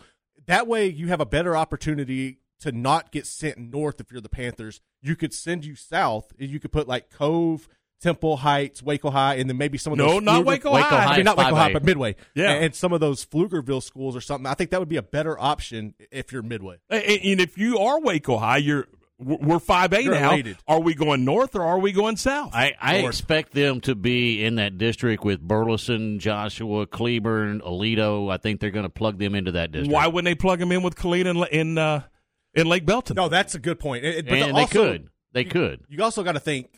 And we're not just University is going to be 5A D2. But- but That's that- the where are they going? Are they gotta going north? Five A D two and five A D one. Well, they, they'll they'll go they'll go in there where Centennial and them where they I think they stay in there with that Mansfield Centennial and that and that crew Burleson Centennial. So eh, the other thing about Waco is is you know they, they're kind of on the deal.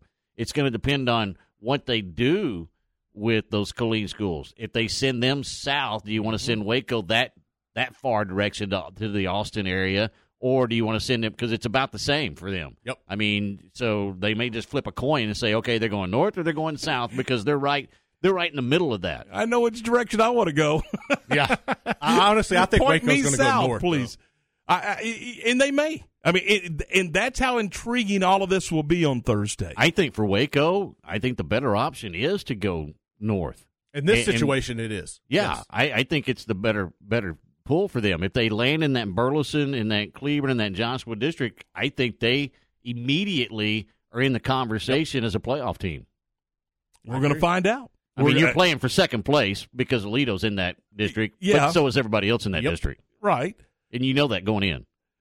I, I just thought from from the rivalry standpoint, you know, for years and years and years, Waco played the Killeens, the uh, you know, in and they played the those teams. I mean, they they headed Leo Buckley. I mean, that was just part of the equation. I mean, you went down there and you played those guys, and it was mm-hmm. and and you had those rivalries with with Killeen and Ellison and and all of those folks. So I just from the from me the the the familiarity and, and, and rekindling that, I would love to see Waco head back south.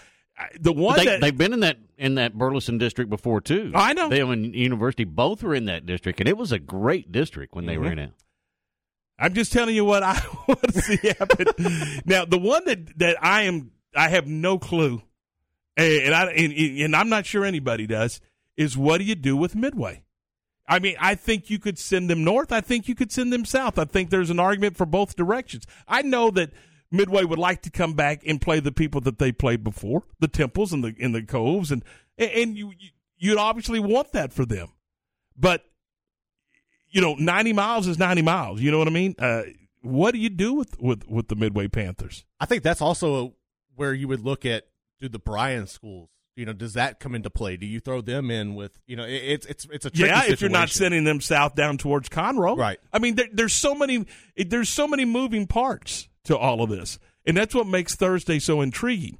And again, a lot of these guys, as we mentioned the other day, have already set their non-district schedules based on what they believe is going to be Well, the case. They they're all tentative. Yeah, well, of course they are, but I mean- ninety percent of them are tentative because they're, they're going to change because you're going to want to depending on what district you and look some some districts are not going to change. I mean, they're just not, and Well- so that leaves them with that non-district schedule It's is fine. Great, it's a great point because I just talked to a coach the other day who who's you know he's 150 percent sure that his district's not going to change. Absolutely, he's already set his five non-district games. Absolutely, and, and he knows that you know unless something happens to one of them, you know, getting sent Right. to a, a seven a seven team district, you know, or or it doesn't fit them. That's that's the other thing you have to look at. Coaches are going to look at that non-district tentative schedule they have and go based off of weeks. Yeah, well, and it also is based off of you know if if you're going to be in a district that you know predominantly runs the spread and nobody runs you know the the veer or the wishbone or whatever you want to call it the Mhm. the wing tee whatever it is and you've got one of those on your schedule right well you're fixing to dump them because it does you no good to play them and you're going to go find another spread team to replace them with because everybody in your district runs the wide open Mm. or vice versa you got four guys on your non-district schedule that run the spread but all of a sudden you have two guys in your district that run the wing tee or Yep. predominantly a run team well, you're fixing to dump a couple of those spread offenses to go get a couple of wing tees or somebody that runs the ball because you need to face that before you get into district play. Because I'm telling you, four days is not enough to prepare for something like that. No, I, I, I get it, and, and you're 100 percent correct. You want to see like teams, and that's mm-hmm. and that's what they'll tell you. We want to see like teams. They they, they play like everybody else in our in our mm-hmm. district. So you, you'll you'll see that. But there's a lot of guys. I mean, they're they're going over just to have coffee and donuts uh, because they know they've, they've got it set and they know that their district's not going to change. I mean, it never has changed, it never will change. But those are the lucky ones. And, and the other the other side of the coin is too. There's coaches out there and that will have the opportunity to play up. And uh, what I mean by that is find teams that you're gonna. It's going to be very, very difficult for you to get past them, but mm-hmm. you want to make your team better. You want to expose your weaknesses before you get into district play, and so you go try to find the best of the best to go up against and and, and find out just where you are in non-district, and you want to try to get those games early in your non-district schedule. You don't want to do that the week before district starts. You want to try to get it in the first or second game so you can go, okay, here's where we're at, and mm-hmm. here's what we need to work on before we get into district. And, and, you know, there's a couple of programs in our area that are going to struggle mightily to find games. I mean, look, let, I don't care what district they assign Kevin Hoffman and the Mart Panthers to, and I don't care what district they assign Don Hyde and the La Vega Pirates to. They're going to be looking all over the Lone Star State for football games in, in non-district. It's just the way it is.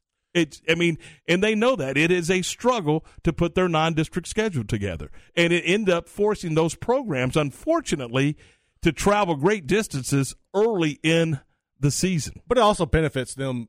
Not that they really need it, but it also benefits them once playoff times comes because that's essentially what that is. It's it's it's a playoff atmosphere when you're going into those games. Oh, I, I agree, but I guarantee you they'd much rather play somebody across Oh, town yeah. than across the state uh, in in weeks one and two and, and things of that nature. But it, it's not going to happen, and, and they know it's not going to happen. So anyway, all right, uh, 18 minutes after eight. This is game time here on a Tuesday. Let's uh, we're going to talk about Junior Day over at Baylor. We're going to do that next here on ESPN Central Texas.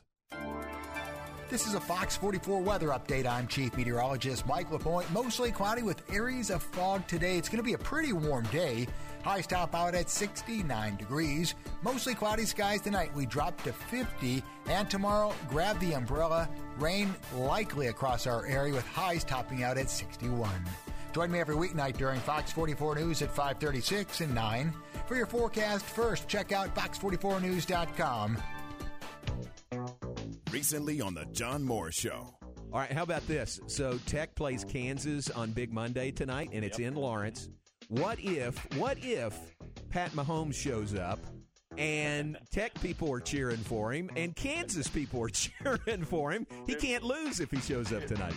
Wonder what the crowd will do tonight at Allen if indeed he shows up. John Moore's weekdays at 3 p.m. on ESPN Central Texas. Central Texas horse enthusiasts find a large selection of saddles at Appaloosa Trading Post Rodeo Pond. They feature new and used saddles from names like Billy Cook and Cactus. Plus, they have a large selection of children's saddles. Trade ins are welcome and financing is available. Apply today by texting 16118 to 22462. You'll enjoy one on one customer service at the world's best Western store, Appaloosa Trading Post in Rodeo Pond, 3101 North Robinson Drive in Waco, and on Facebook. The Real Texas Gun Show, Saturday, February 6th and Sunday, February 7th at the Harker Heights Event Center off Edwards Drive. The Real Texas Gun Show, proud to be the place where small mom and pop vendors share the floor with large dealers that buy, sell, and trade firearms at the show. Variety at the show is extensive, and oftentimes, if they don't have it, they don't make it. The Real Texas Gun Show. More than just guns, you'll find ammo, hunting gear, fishing gear, camping supplies, collectibles, and so much more. The Real Texas Gun Show, February 5th, 9 to 5, February 6th, from noon to 4 at the Harker Heights Event Center. Elevate your career with a new job at Versalift Southwest, a time manufacturing company. Versalift Southwest occupies a 16 acre state of the art assembly and upfitting facility that develops and builds the world's best aerial lifts, digger derricks, and cable placers right here in Central Texas. They are now hiring hydraulic, electrical, and service technicians. They offer a great benefits package and outstanding starting pay. Drop by their location, 7601 Imperial Drive in Waco, to apply. When you bought your home, it was a big and emotional investment. The last thing you want to discover is termites or any wood destroying insect causing damage. At 855 Bugs, we understand the value of a safe home, and we want to protect you and your loved ones from all the pests that live in hidden places. Let us ensure your home is protected with a full inspection, preventative treatment, and a comprehensive ongoing treatment plan to stay ahead of termites and all pests. Visit 855bugs.com to learn more about our promise to protect your home and family. Slovacek Sausage has found a great home in Central Texas and we're growing with you. We have found so many ways to celebrate all the great things about Texas football, family, and friends, and so much more. We have all of the barbecue specialty meats and over 35 kinds of kolaches to make your next meal or gathering a great success, and we do all the work. If you're on the road, we have the best place for your pooch to stop and stretch with our beautiful dog park. So, with the hospitality of Texas and our Czech heritage, the Vitame Vas. That means we welcome you. At Slovaceks, you'll love our sausage.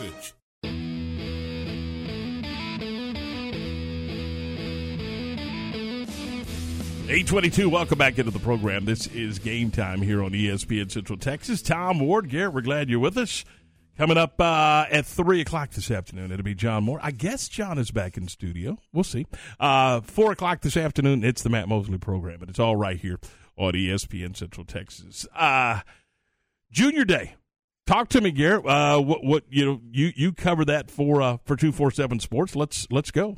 So uh, yeah, Baylor welcomed in a ton of uh, 2023 recruits over the weekend, um, and some of those were commits. Some of them were other prospects, high caliber prospects that they're wanting to get on board. Um, some of the ki- commits that were in town were 2023 three star quarterback Austin Novosad uh, from Dripping Springs. This kid is really dynamic playmaker. Uh, he can really make all the throws that you look for. He's versatile. He can use his feet uh, but he's more of a, a, pocket quarterback, but he can rush if need be. Uh, I really like this signing for Baylor. Uh, he was in town. Uh, you also had athlete Jacavian Rogers from Daingerfield. Uh, this kid can play j- offense, defense. He can do just about everything. Super quick. Um, he has really good ball skills. He can high point the ball, uh, whether it be from interceptions or when he's playing receiver. He was in town as well for Baylor. you also had safety Corey Huff from Aldine Nimitz in town. Uh, he's a commit as well. Uh, this is a guy that's really going to step in and uh, kind of. To me, he reminds me a lot of Kalon Barnes with with his style and his skill set. Obviously, he's going to have to develop, uh, but this is a good pickup for Baylor as well. And another of the uh, commits that they had in town was three star offensive lineman Justin DeLeon uh, from Kingsville King. He has built a really solid relationship with Coach Mateos. Um, I think he's going to be an excellent fit once he gets into their system, once he develops.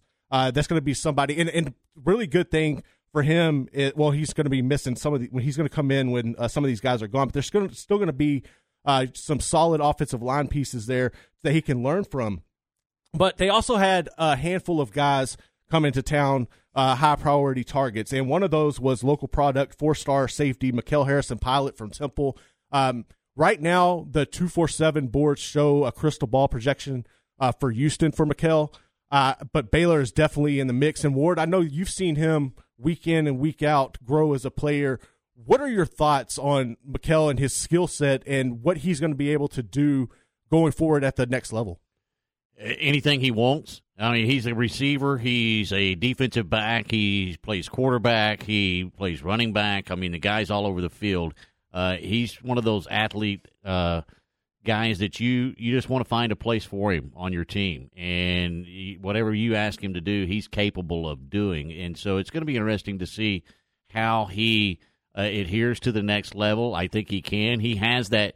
He's one of those that that is you you sit there and you watch him and you think, okay, they're going to get him involved in, in this situation somehow, some way. You just got to find a way to get the ball into his hands. And you know, he probably could be your starting quarterback and he might could play quarterback at the next level, uh, depending on where he went.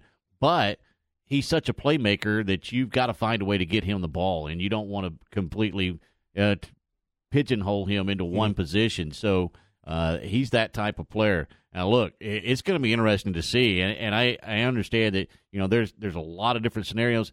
This kid's got 43 D1 offers, mm-hmm. 43 D1 offers. That's incredible. It really is. And, you know, Temple, they have a lot of talent on that team, but I think Baylor has put a, a real emphasis on locking down these local kids. They're, they're, and I think that right now, and let's be honest, over the past, I'll say five years to 10 years, Central Texas has kind of lacked in having uh, top tier players, recruits come out. But right now, when you look at this 2023 class through 2025, I want to say Central Texas is loaded. I mean, Marlin has a ton of D1 prospects.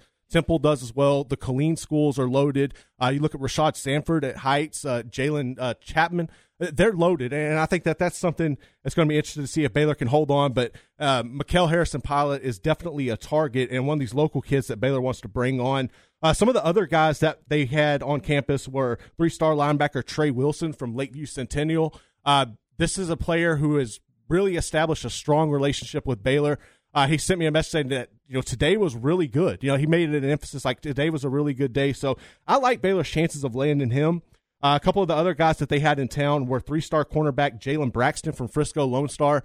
This is a super talented kid. Kid can play. Kid can play. I mean, he's one of those that he's guarding some of the best receivers, not in Texas, but the nation up there in the Metroplex with the schools that Frisco Lone Star plays. So I don't think the transition for him from high school to college is going to be that difficult. That's somebody that Baylor would definitely like to bring on. Uh, another guy that they had in town was three star defensive lineman Demarion Thomas from Tulsa Union.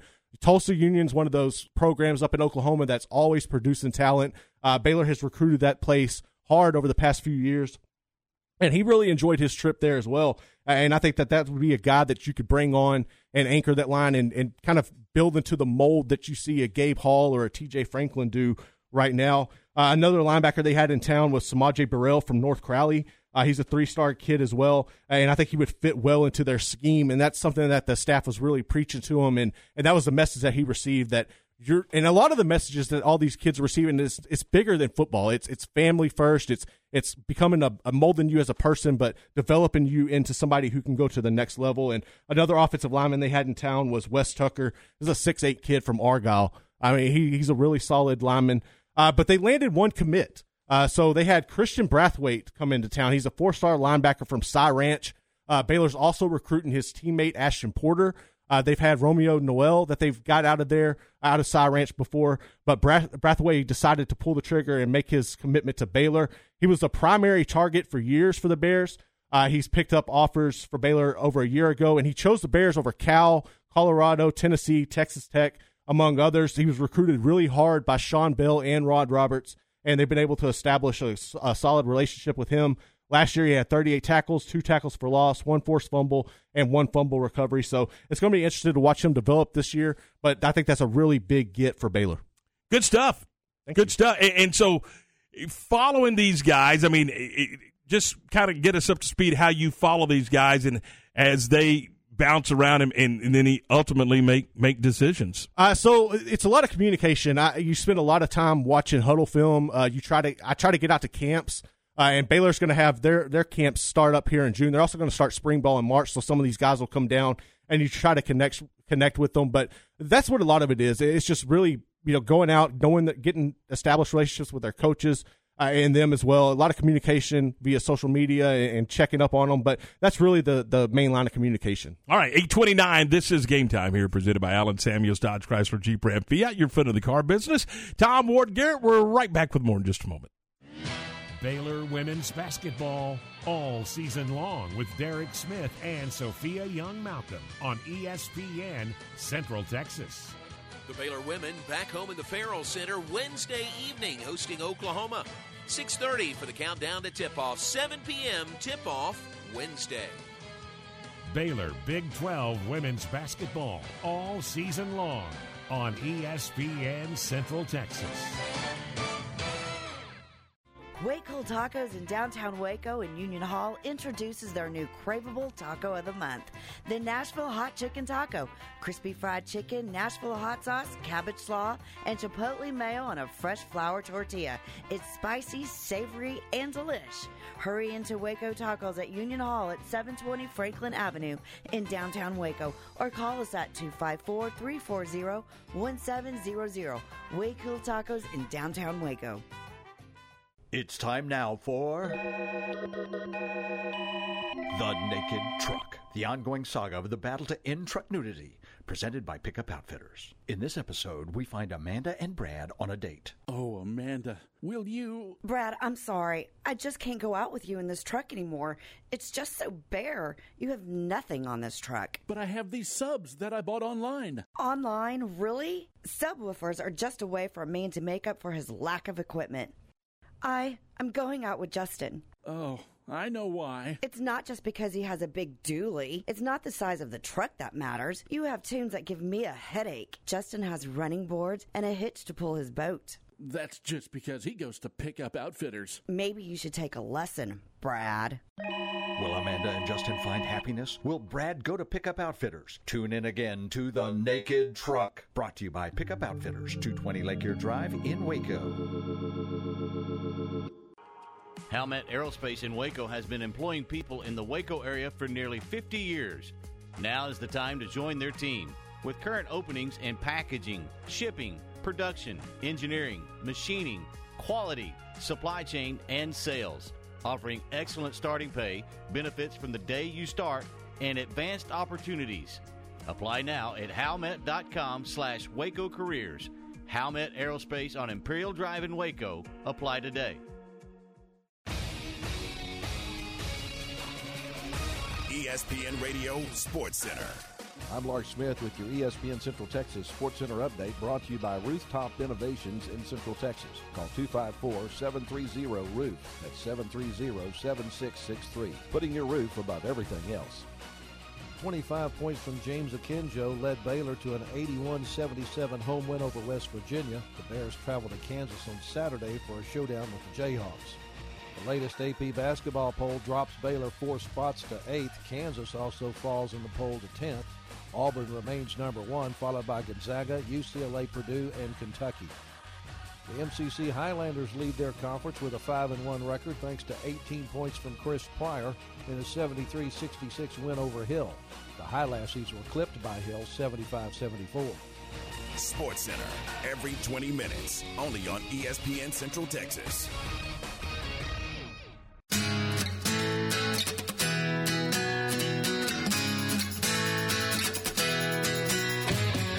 It's 833. Welcome back into the program. This is Game Time and Tom and Ward and Garrett. You on a, uh, what is this? This is Tuesday after the Bears win last night over West Virginia. Uh, okay, we talked earlier today about uh, rule changes, potential rule changes. And again, guys, eh, let me just throw this at you.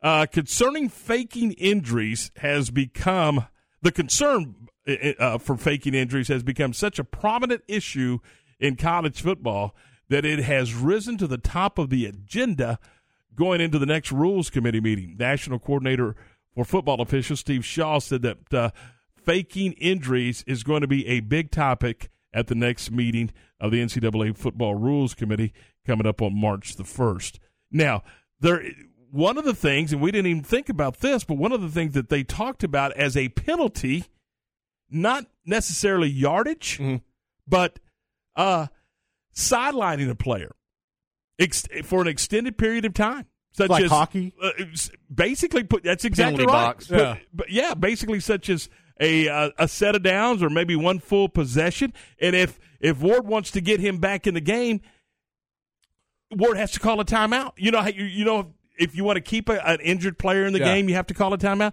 So they're they're talking about a timeout having to be used to get that player back into the football game. What if you don't have a timeout? That, then I guess they don't come back in. Oh, oh, that would. I don't know. My thing is, so is this just for college? Well, look, It's the only place you really see it happen. That's right. Yeah. But I think about this now. Most in Texas, uh, I mean, if it goes to the NCAA rules, then it drop it'll dribble down to UIL rules too, it- Texas because plays they plays by NCAA Yeah. rules. Texas plays NCAA rules. Now, that's not not many states do. Most play by uh, They have their own in-house governed rules. they have they, they play by the National Federation rules. Right. There's two rule books. There's a National Federation, and then there's the there's the NCAA rule book. And and Texas plays by NCAA. Now they don't impl- they they don't use them all. They don't use them all, but the, the body of their rules, from what I understand, is NCAA rules. So yeah, it would technically be in the in the in the high school game here in Texas. That's interesting. I and you know, I, I agree. Something definitely needs to be done. But is this one of those things where you jump on it now, and a year from now we're saying, "Well, that didn't work," you know, and, and they're Maybe. reverting it? I, I I don't know. I mean, I, I just We've seen it before. Yeah. y- y- you're you've got to do. and they changed the targeting rule. They adjusted it. So I mean, they can adjust it. I still think by just kick, getting the kid out of the game and taking away a timeout, I I think you're not going to curb it enough. I I think it needs to be an unsportsmanlike, and it's excessive, 15 yards, and you give them a new set of downs, and you start the clock as soon as the ball's set, and I think you curb a lot of that. Lane Kiffin says there's not going to be a stoppage in this unless there's severe consequences. And, and he's right. Right, and and he in you know that that's one of the teams that likes to. Well, he's high tempo. Yeah, he likes to get it and go, and you know, so I'm sure there's you know all of a sudden a lot of cramps and oh I sprained my ankle and and down we go. The only thing is, and really, you know, hearing that come from Kiffin, and I understand everybody's frustrated with it, but at the same time, it's another. It's it's almost like another um, way to give the offense an advantage, right? Like, because the defenses are already so behind on the rules and everything else that they're just trying to keep pace. So I understand that the mindset of why they're doing it. It's just it's almost like, well, here we go again. The offense gets another, you know, free pass. But I'm I'm like Ward now with when anytime an offense makes a substitution, whether it's a p- personnel package or whatever, that that that umpire or that that other judge comes flying in and he stands over the football until everybody has an opportunity to to sub. You know, uh, I I don't know what to tell you other than get get 22 guys ready to play and not 11. I mean, you've got to have some backups that are ready to go when guys are gassed. Or here's the other thing: get them off the field. Yeah, get them Yeah, off. The, get a, get a third down stop, and you don't have to worry get, about that. and you're, and you're not your tongue's not dragging the ground. But you know, I, I I just think I think it's excessive, and I'm not I'm not one of the I'm not one of these NASCAR fans of the offense. I don't Mm-hmm. like the high tempo offense. I mean, it's fun to watch it at, a little bit, but I, I to me, you know, three yards in a cloud of dust, get off my yard, kid, and you know that's that's what I like to see. I like to move the chains and you know just and play defense. I, I like to see those type of games, and I know it's old school, but I understand the disadvantage that this brings to an offense that's trying to do that, and it needs to be stopped immediately. well, it's just you know, especially when you, it's clear as a bell that you know I'm All you're lay. trying to do I- is break up the tempo and give your team a chance to get their tongue off the turf. That's right, and maybe make a sub. While you know, I'm subbing while the while the trainer's out giving my buddy a drink of water. Mm-hmm. You know, Well, it- it- and getting him off the field It- slowly. Yeah, it, it, it's it's I don't I don't know that it's more about the subs. I think it's more uh, you know maybe the fresh legs, yeah, but it's it's more about we need a blow and we need Yeah. to we need to break their tempo somehow. It, it's more about that than it is anything else. And you know, I I just I don't I don't I think there's got it's it's gotten to a point. It was kind of cute at first, but now it's excessive. Absolutely. No, I agree, uh, and and we're going to find out. But you know, if if a guy goes down, he's not hurt.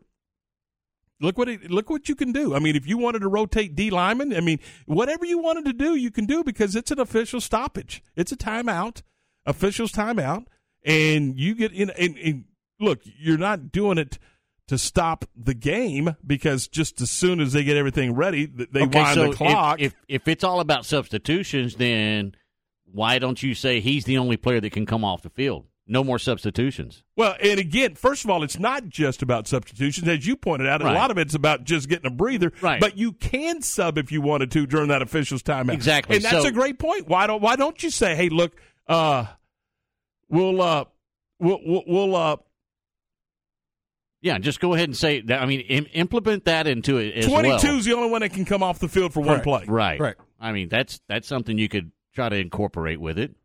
Yeah, absolutely. All right, it is uh, eight forty. We're twenty away from nine. This is game time. Are we getting? Are we headed there again? Yeah, I think this is official now. Tom Brady is done. That's the way it looks. Says he announced it on his Instagram after 22 years. It- I think it was done honestly when it broke, and he just wanted to, you know, have the last say on it. In my opinion. Okay, I tell you what, let's do. Let's let's kind of jump ahead. Here's what Tom Brady said yesterday on his podcast. Were you surprised when these reports came out when you haven't made a decision that seemingly others say you have? There's always a good line that you know I'm responsible for what I say and do, and um, and not responsible for what others say or do. So, again, I think one thing I've learned about sports is you you know you control what you can control, and you know what you can't you leave to others. So, you know, everyone I know is we're in such an era of you know information and you know people want to be you know in front of the news often, and I totally understand that and understand that's the environment we're in. Um, but I think for me, I'm just literally it's day to day with me. I'm just trying to do the best I can every day, and you know, make uh, evaluate things as they come, and you know, trying to make a great decision for me and my family. All right, there you go. Anybody find it? By the way, they're the they're reporting that it's on Instagram. I haven't seen it. Looking for it, but uh, are you surprised that he did it today? Not really. I'm not. Are you worried that he's that he did it today? I mean, why, why Tuesday? Uh, because he's tired of messing with it. He may have wanted to wait till after the Super Bowl, but they're not allowing him to. So he just said, "You know what? I'm going to get this story over with, so it doesn't interfere with the Super Bowl." And I think he's that type of guy. The dude's so classy that yeah, I, I think you're right. I think he would have likened he would have liked to have taken some time and, and let the playoffs play out and let the Super Bowl play out and then come back and and make it. He he didn't want to be the story right now during this uh, this Super Bowl time. No, he didn't. And yeah, I found it. It's um, it's about eight slides long. It's a long um post here on Instagram, and it's really just talking about giving thanks to his family and that it was time. I think this is one of those situations where Schefter and them had great inside information, and it kind of rubbed Tom the wrong way because he wanted to be the one that you know did it on his own terms, and I think that's what caused the the hiccup yesterday and and what we were seeing with uh, trying to reverse track from ESPN's first report. Yeah, and and just say, hang on a second, guys, you don't get to do Right. this. Yeah. I'm doing this. That's what I feel Yeah, like. well, probably so. All right, uh, eight forty three. We're seventeen away from nine. This is game time here on ESPN Central Texas. Tom Ward, Garrett, we're glad you're with us. What's what's that mean for uh, for the Tampa Bay Buccaneers now? Ooh, that's a good question. I mean, you're probably going to lose Byron Leftwich as well. He's gone. He's gone. Yeah. So I mean, they they got a lot. and you're going to have you're going to have several holes on that on that roster.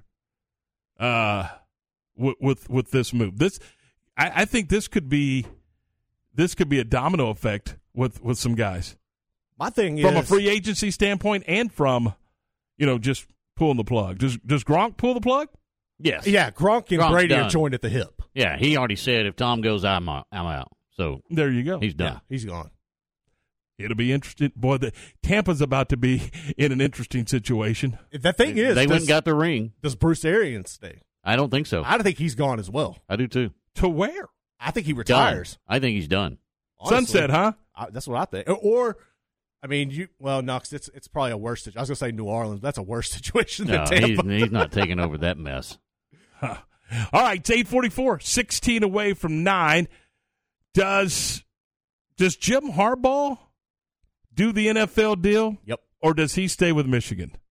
I think he's going to the NFL. NFL. Let's talk about it next, right here on ESPN Central Texas. Matt Mosley, weekdays at 4 p.m. on ESPN Central Texas. I'm not saying he hasn't been critical of coaches at times, but for him to be that overt, you know, saying it's a pet peeve, it seems to be almost a direct reaction to what Mike McCarthy was saying the other day. Like, hey, we're going to work on this in the offseason. Oh, this is going to be something we get, get done. Well, he didn't like hearing that. Jerry didn't. And he was pretty direct with it. The Matt Mosley Show, weekdays 4 to 6 p.m. on ESPN Central Texas. Slovacek Sausage has found a great home in Central Texas, and we're growing with you. We have found so many ways to celebrate all the great things about Texas football, family, and friends, and so much more. We have all of the barbecue specialty meats and over 35 kinds of kolaches to make your next meal or gathering a great success, and we do all the work. If you're on the road, we have the best place for your pooch to stop and stretch with our beautiful dog park. So, with the hospitality of Texas and our Czech heritage, Vitame Vas. That means we welcome you. At Slovaceks, you'll love our sausage. Make your vehicle look and run like new again at CNC Collision Center. They're your locally owned and operated location for paint and body repairs, frame straightening, spray and bed liners, and wheel alignments. CNC Collision Center offers free estimates, and they'll also come to you for car pickup and delivery. Have your car restored to its original beauty. CNC Collision Center, 5849 North Highway 6 in Speegleville, at cccollisioncenter.com and on Facebook. My house has a new glow. I love my windows. Universal Windows Direct. Cold weather is here, and so is time to replace those old windows. When you call Universal Windows Direct, it's easy to schedule an in home consultation where you can discuss your specific window needs with an expert team member. Universal's exclusive Unishield windows have 11 times less air infiltration as standard windows and have been awarded the most efficient windows by Energy Star for eight consecutive years. They offer 0% financing for 60 months. That's 0% financing for 60 months. Call Universal Windows Direct for a free in home estimate at 254 301 7760 or check them out on the web at universalwindowscentraltexas.com. And don't forget to check out their great Google and Angie List reviews. I love my windows. They've got that brand new home effect. Universal Windows Direct. ESPN Radio Sports Center. I'm Lars Smith with your ESPN Central Texas Sports Center update brought to you by Rooftop Innovations in Central Texas. Call 254-730-ROOF. at 730-7663. Putting your roof above everything else. 25 points from James Akinjo led Baylor to an 81-77 home win over West Virginia. The Bears travel to Kansas on Saturday for a showdown with the Jayhawks. The latest AP basketball poll drops Baylor four spots to eighth. Kansas also falls in the poll to 10th. Auburn remains number one, followed by Gonzaga, UCLA, Purdue, and Kentucky. The MCC Highlanders lead their conference with a 5-1 record thanks to 18 points from Chris Pryor in a 73 66 win over Hill. The Highlassies were clipped by Hill 75 74. Sports Center, every 20 minutes, only on ESPN Central Texas. Time for the grab bag on Game Time.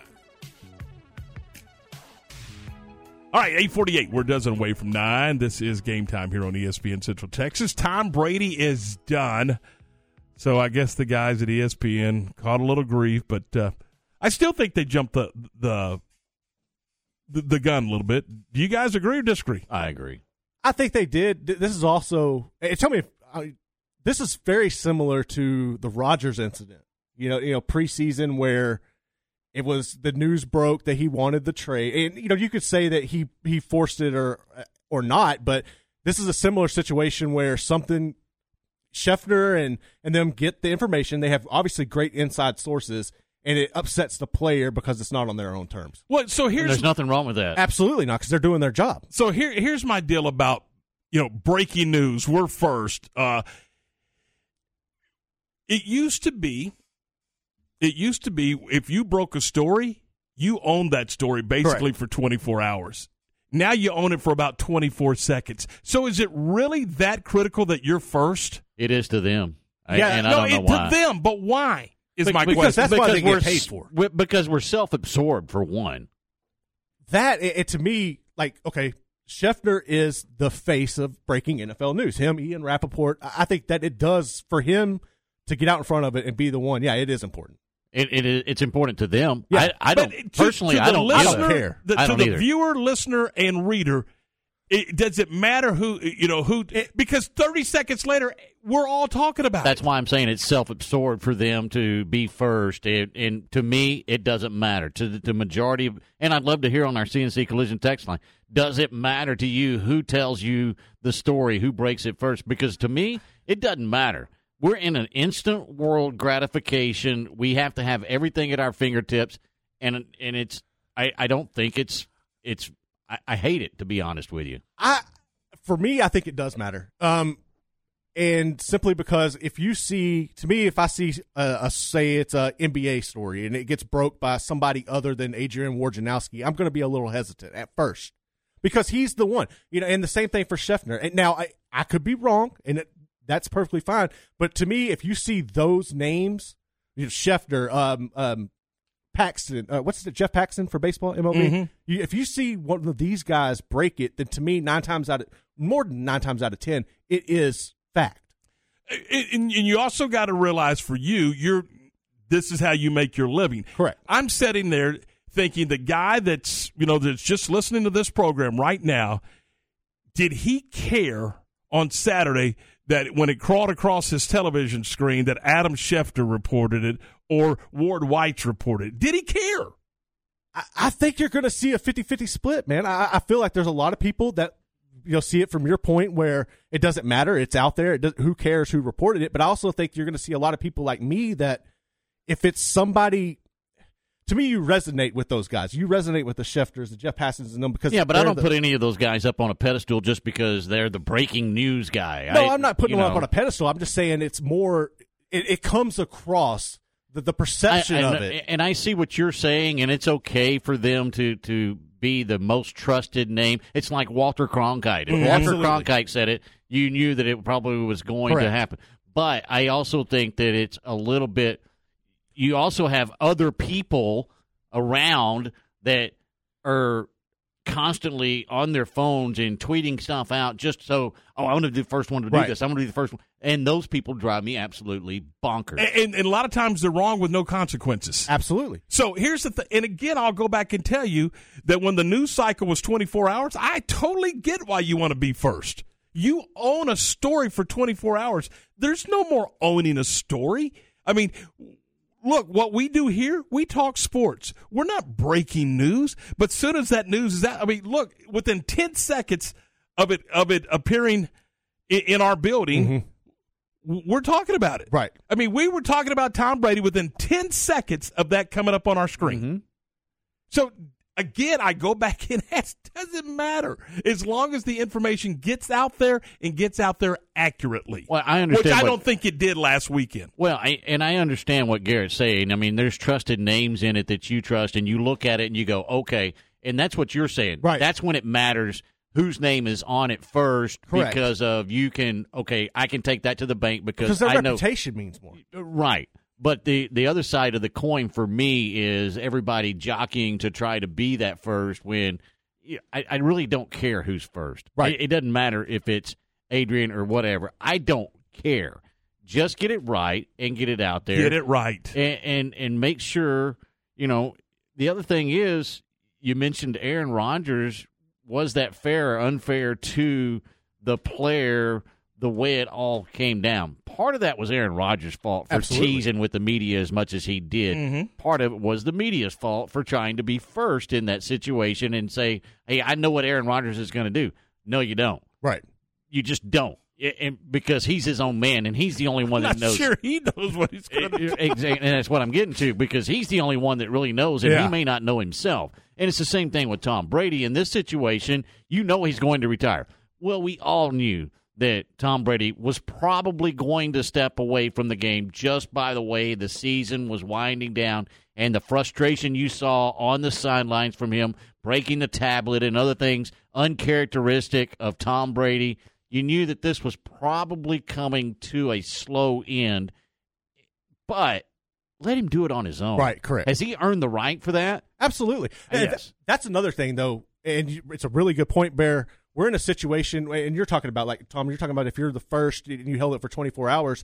We're to a point now where these Brady has access to the world from social media. So Right. It, it- it does make sense to let them have the moment and break it themselves. Yeah, he didn't have to go to a podium. Absolutely, he had a phone in his hand. Yeah. Fr- sitting on you know on the couch eating popcorn. You know, Yeah, and- and- you know what? I don't like that either. Well, I'm with you. I know where we're at, the information Mm-hmm. highway, and that's okay, and it's it's very convenient.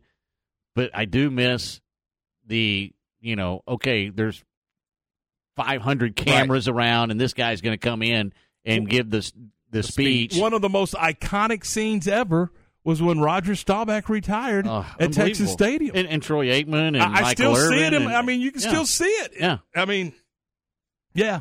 All right. I, I really, I again, It's a, and, and again, it- grass, it's it's all. I think it's all in, in in in. First of all, I think it's it's how you were raised. You know what generation you were raised in. Were you raised in the in the the technology, or were you? I, I- think It's that's part of it. Yeah, oh, it certainly is. I mean, I get it. I mean, you know, uh, I, I understand. But uh, with that said, I think it's. I I would have liked to have seen Tom Brady be able to make the announcement on his own terms and not and not having some guy. Anyway, all right, all right. That is going to do it for us. Uh, thanks for being a part of the program. We'll do it again tomorrow. For Ward and Garrett, I'm Tom. Stay tuned. We've got more coming up next right here on ESPN Central Texas.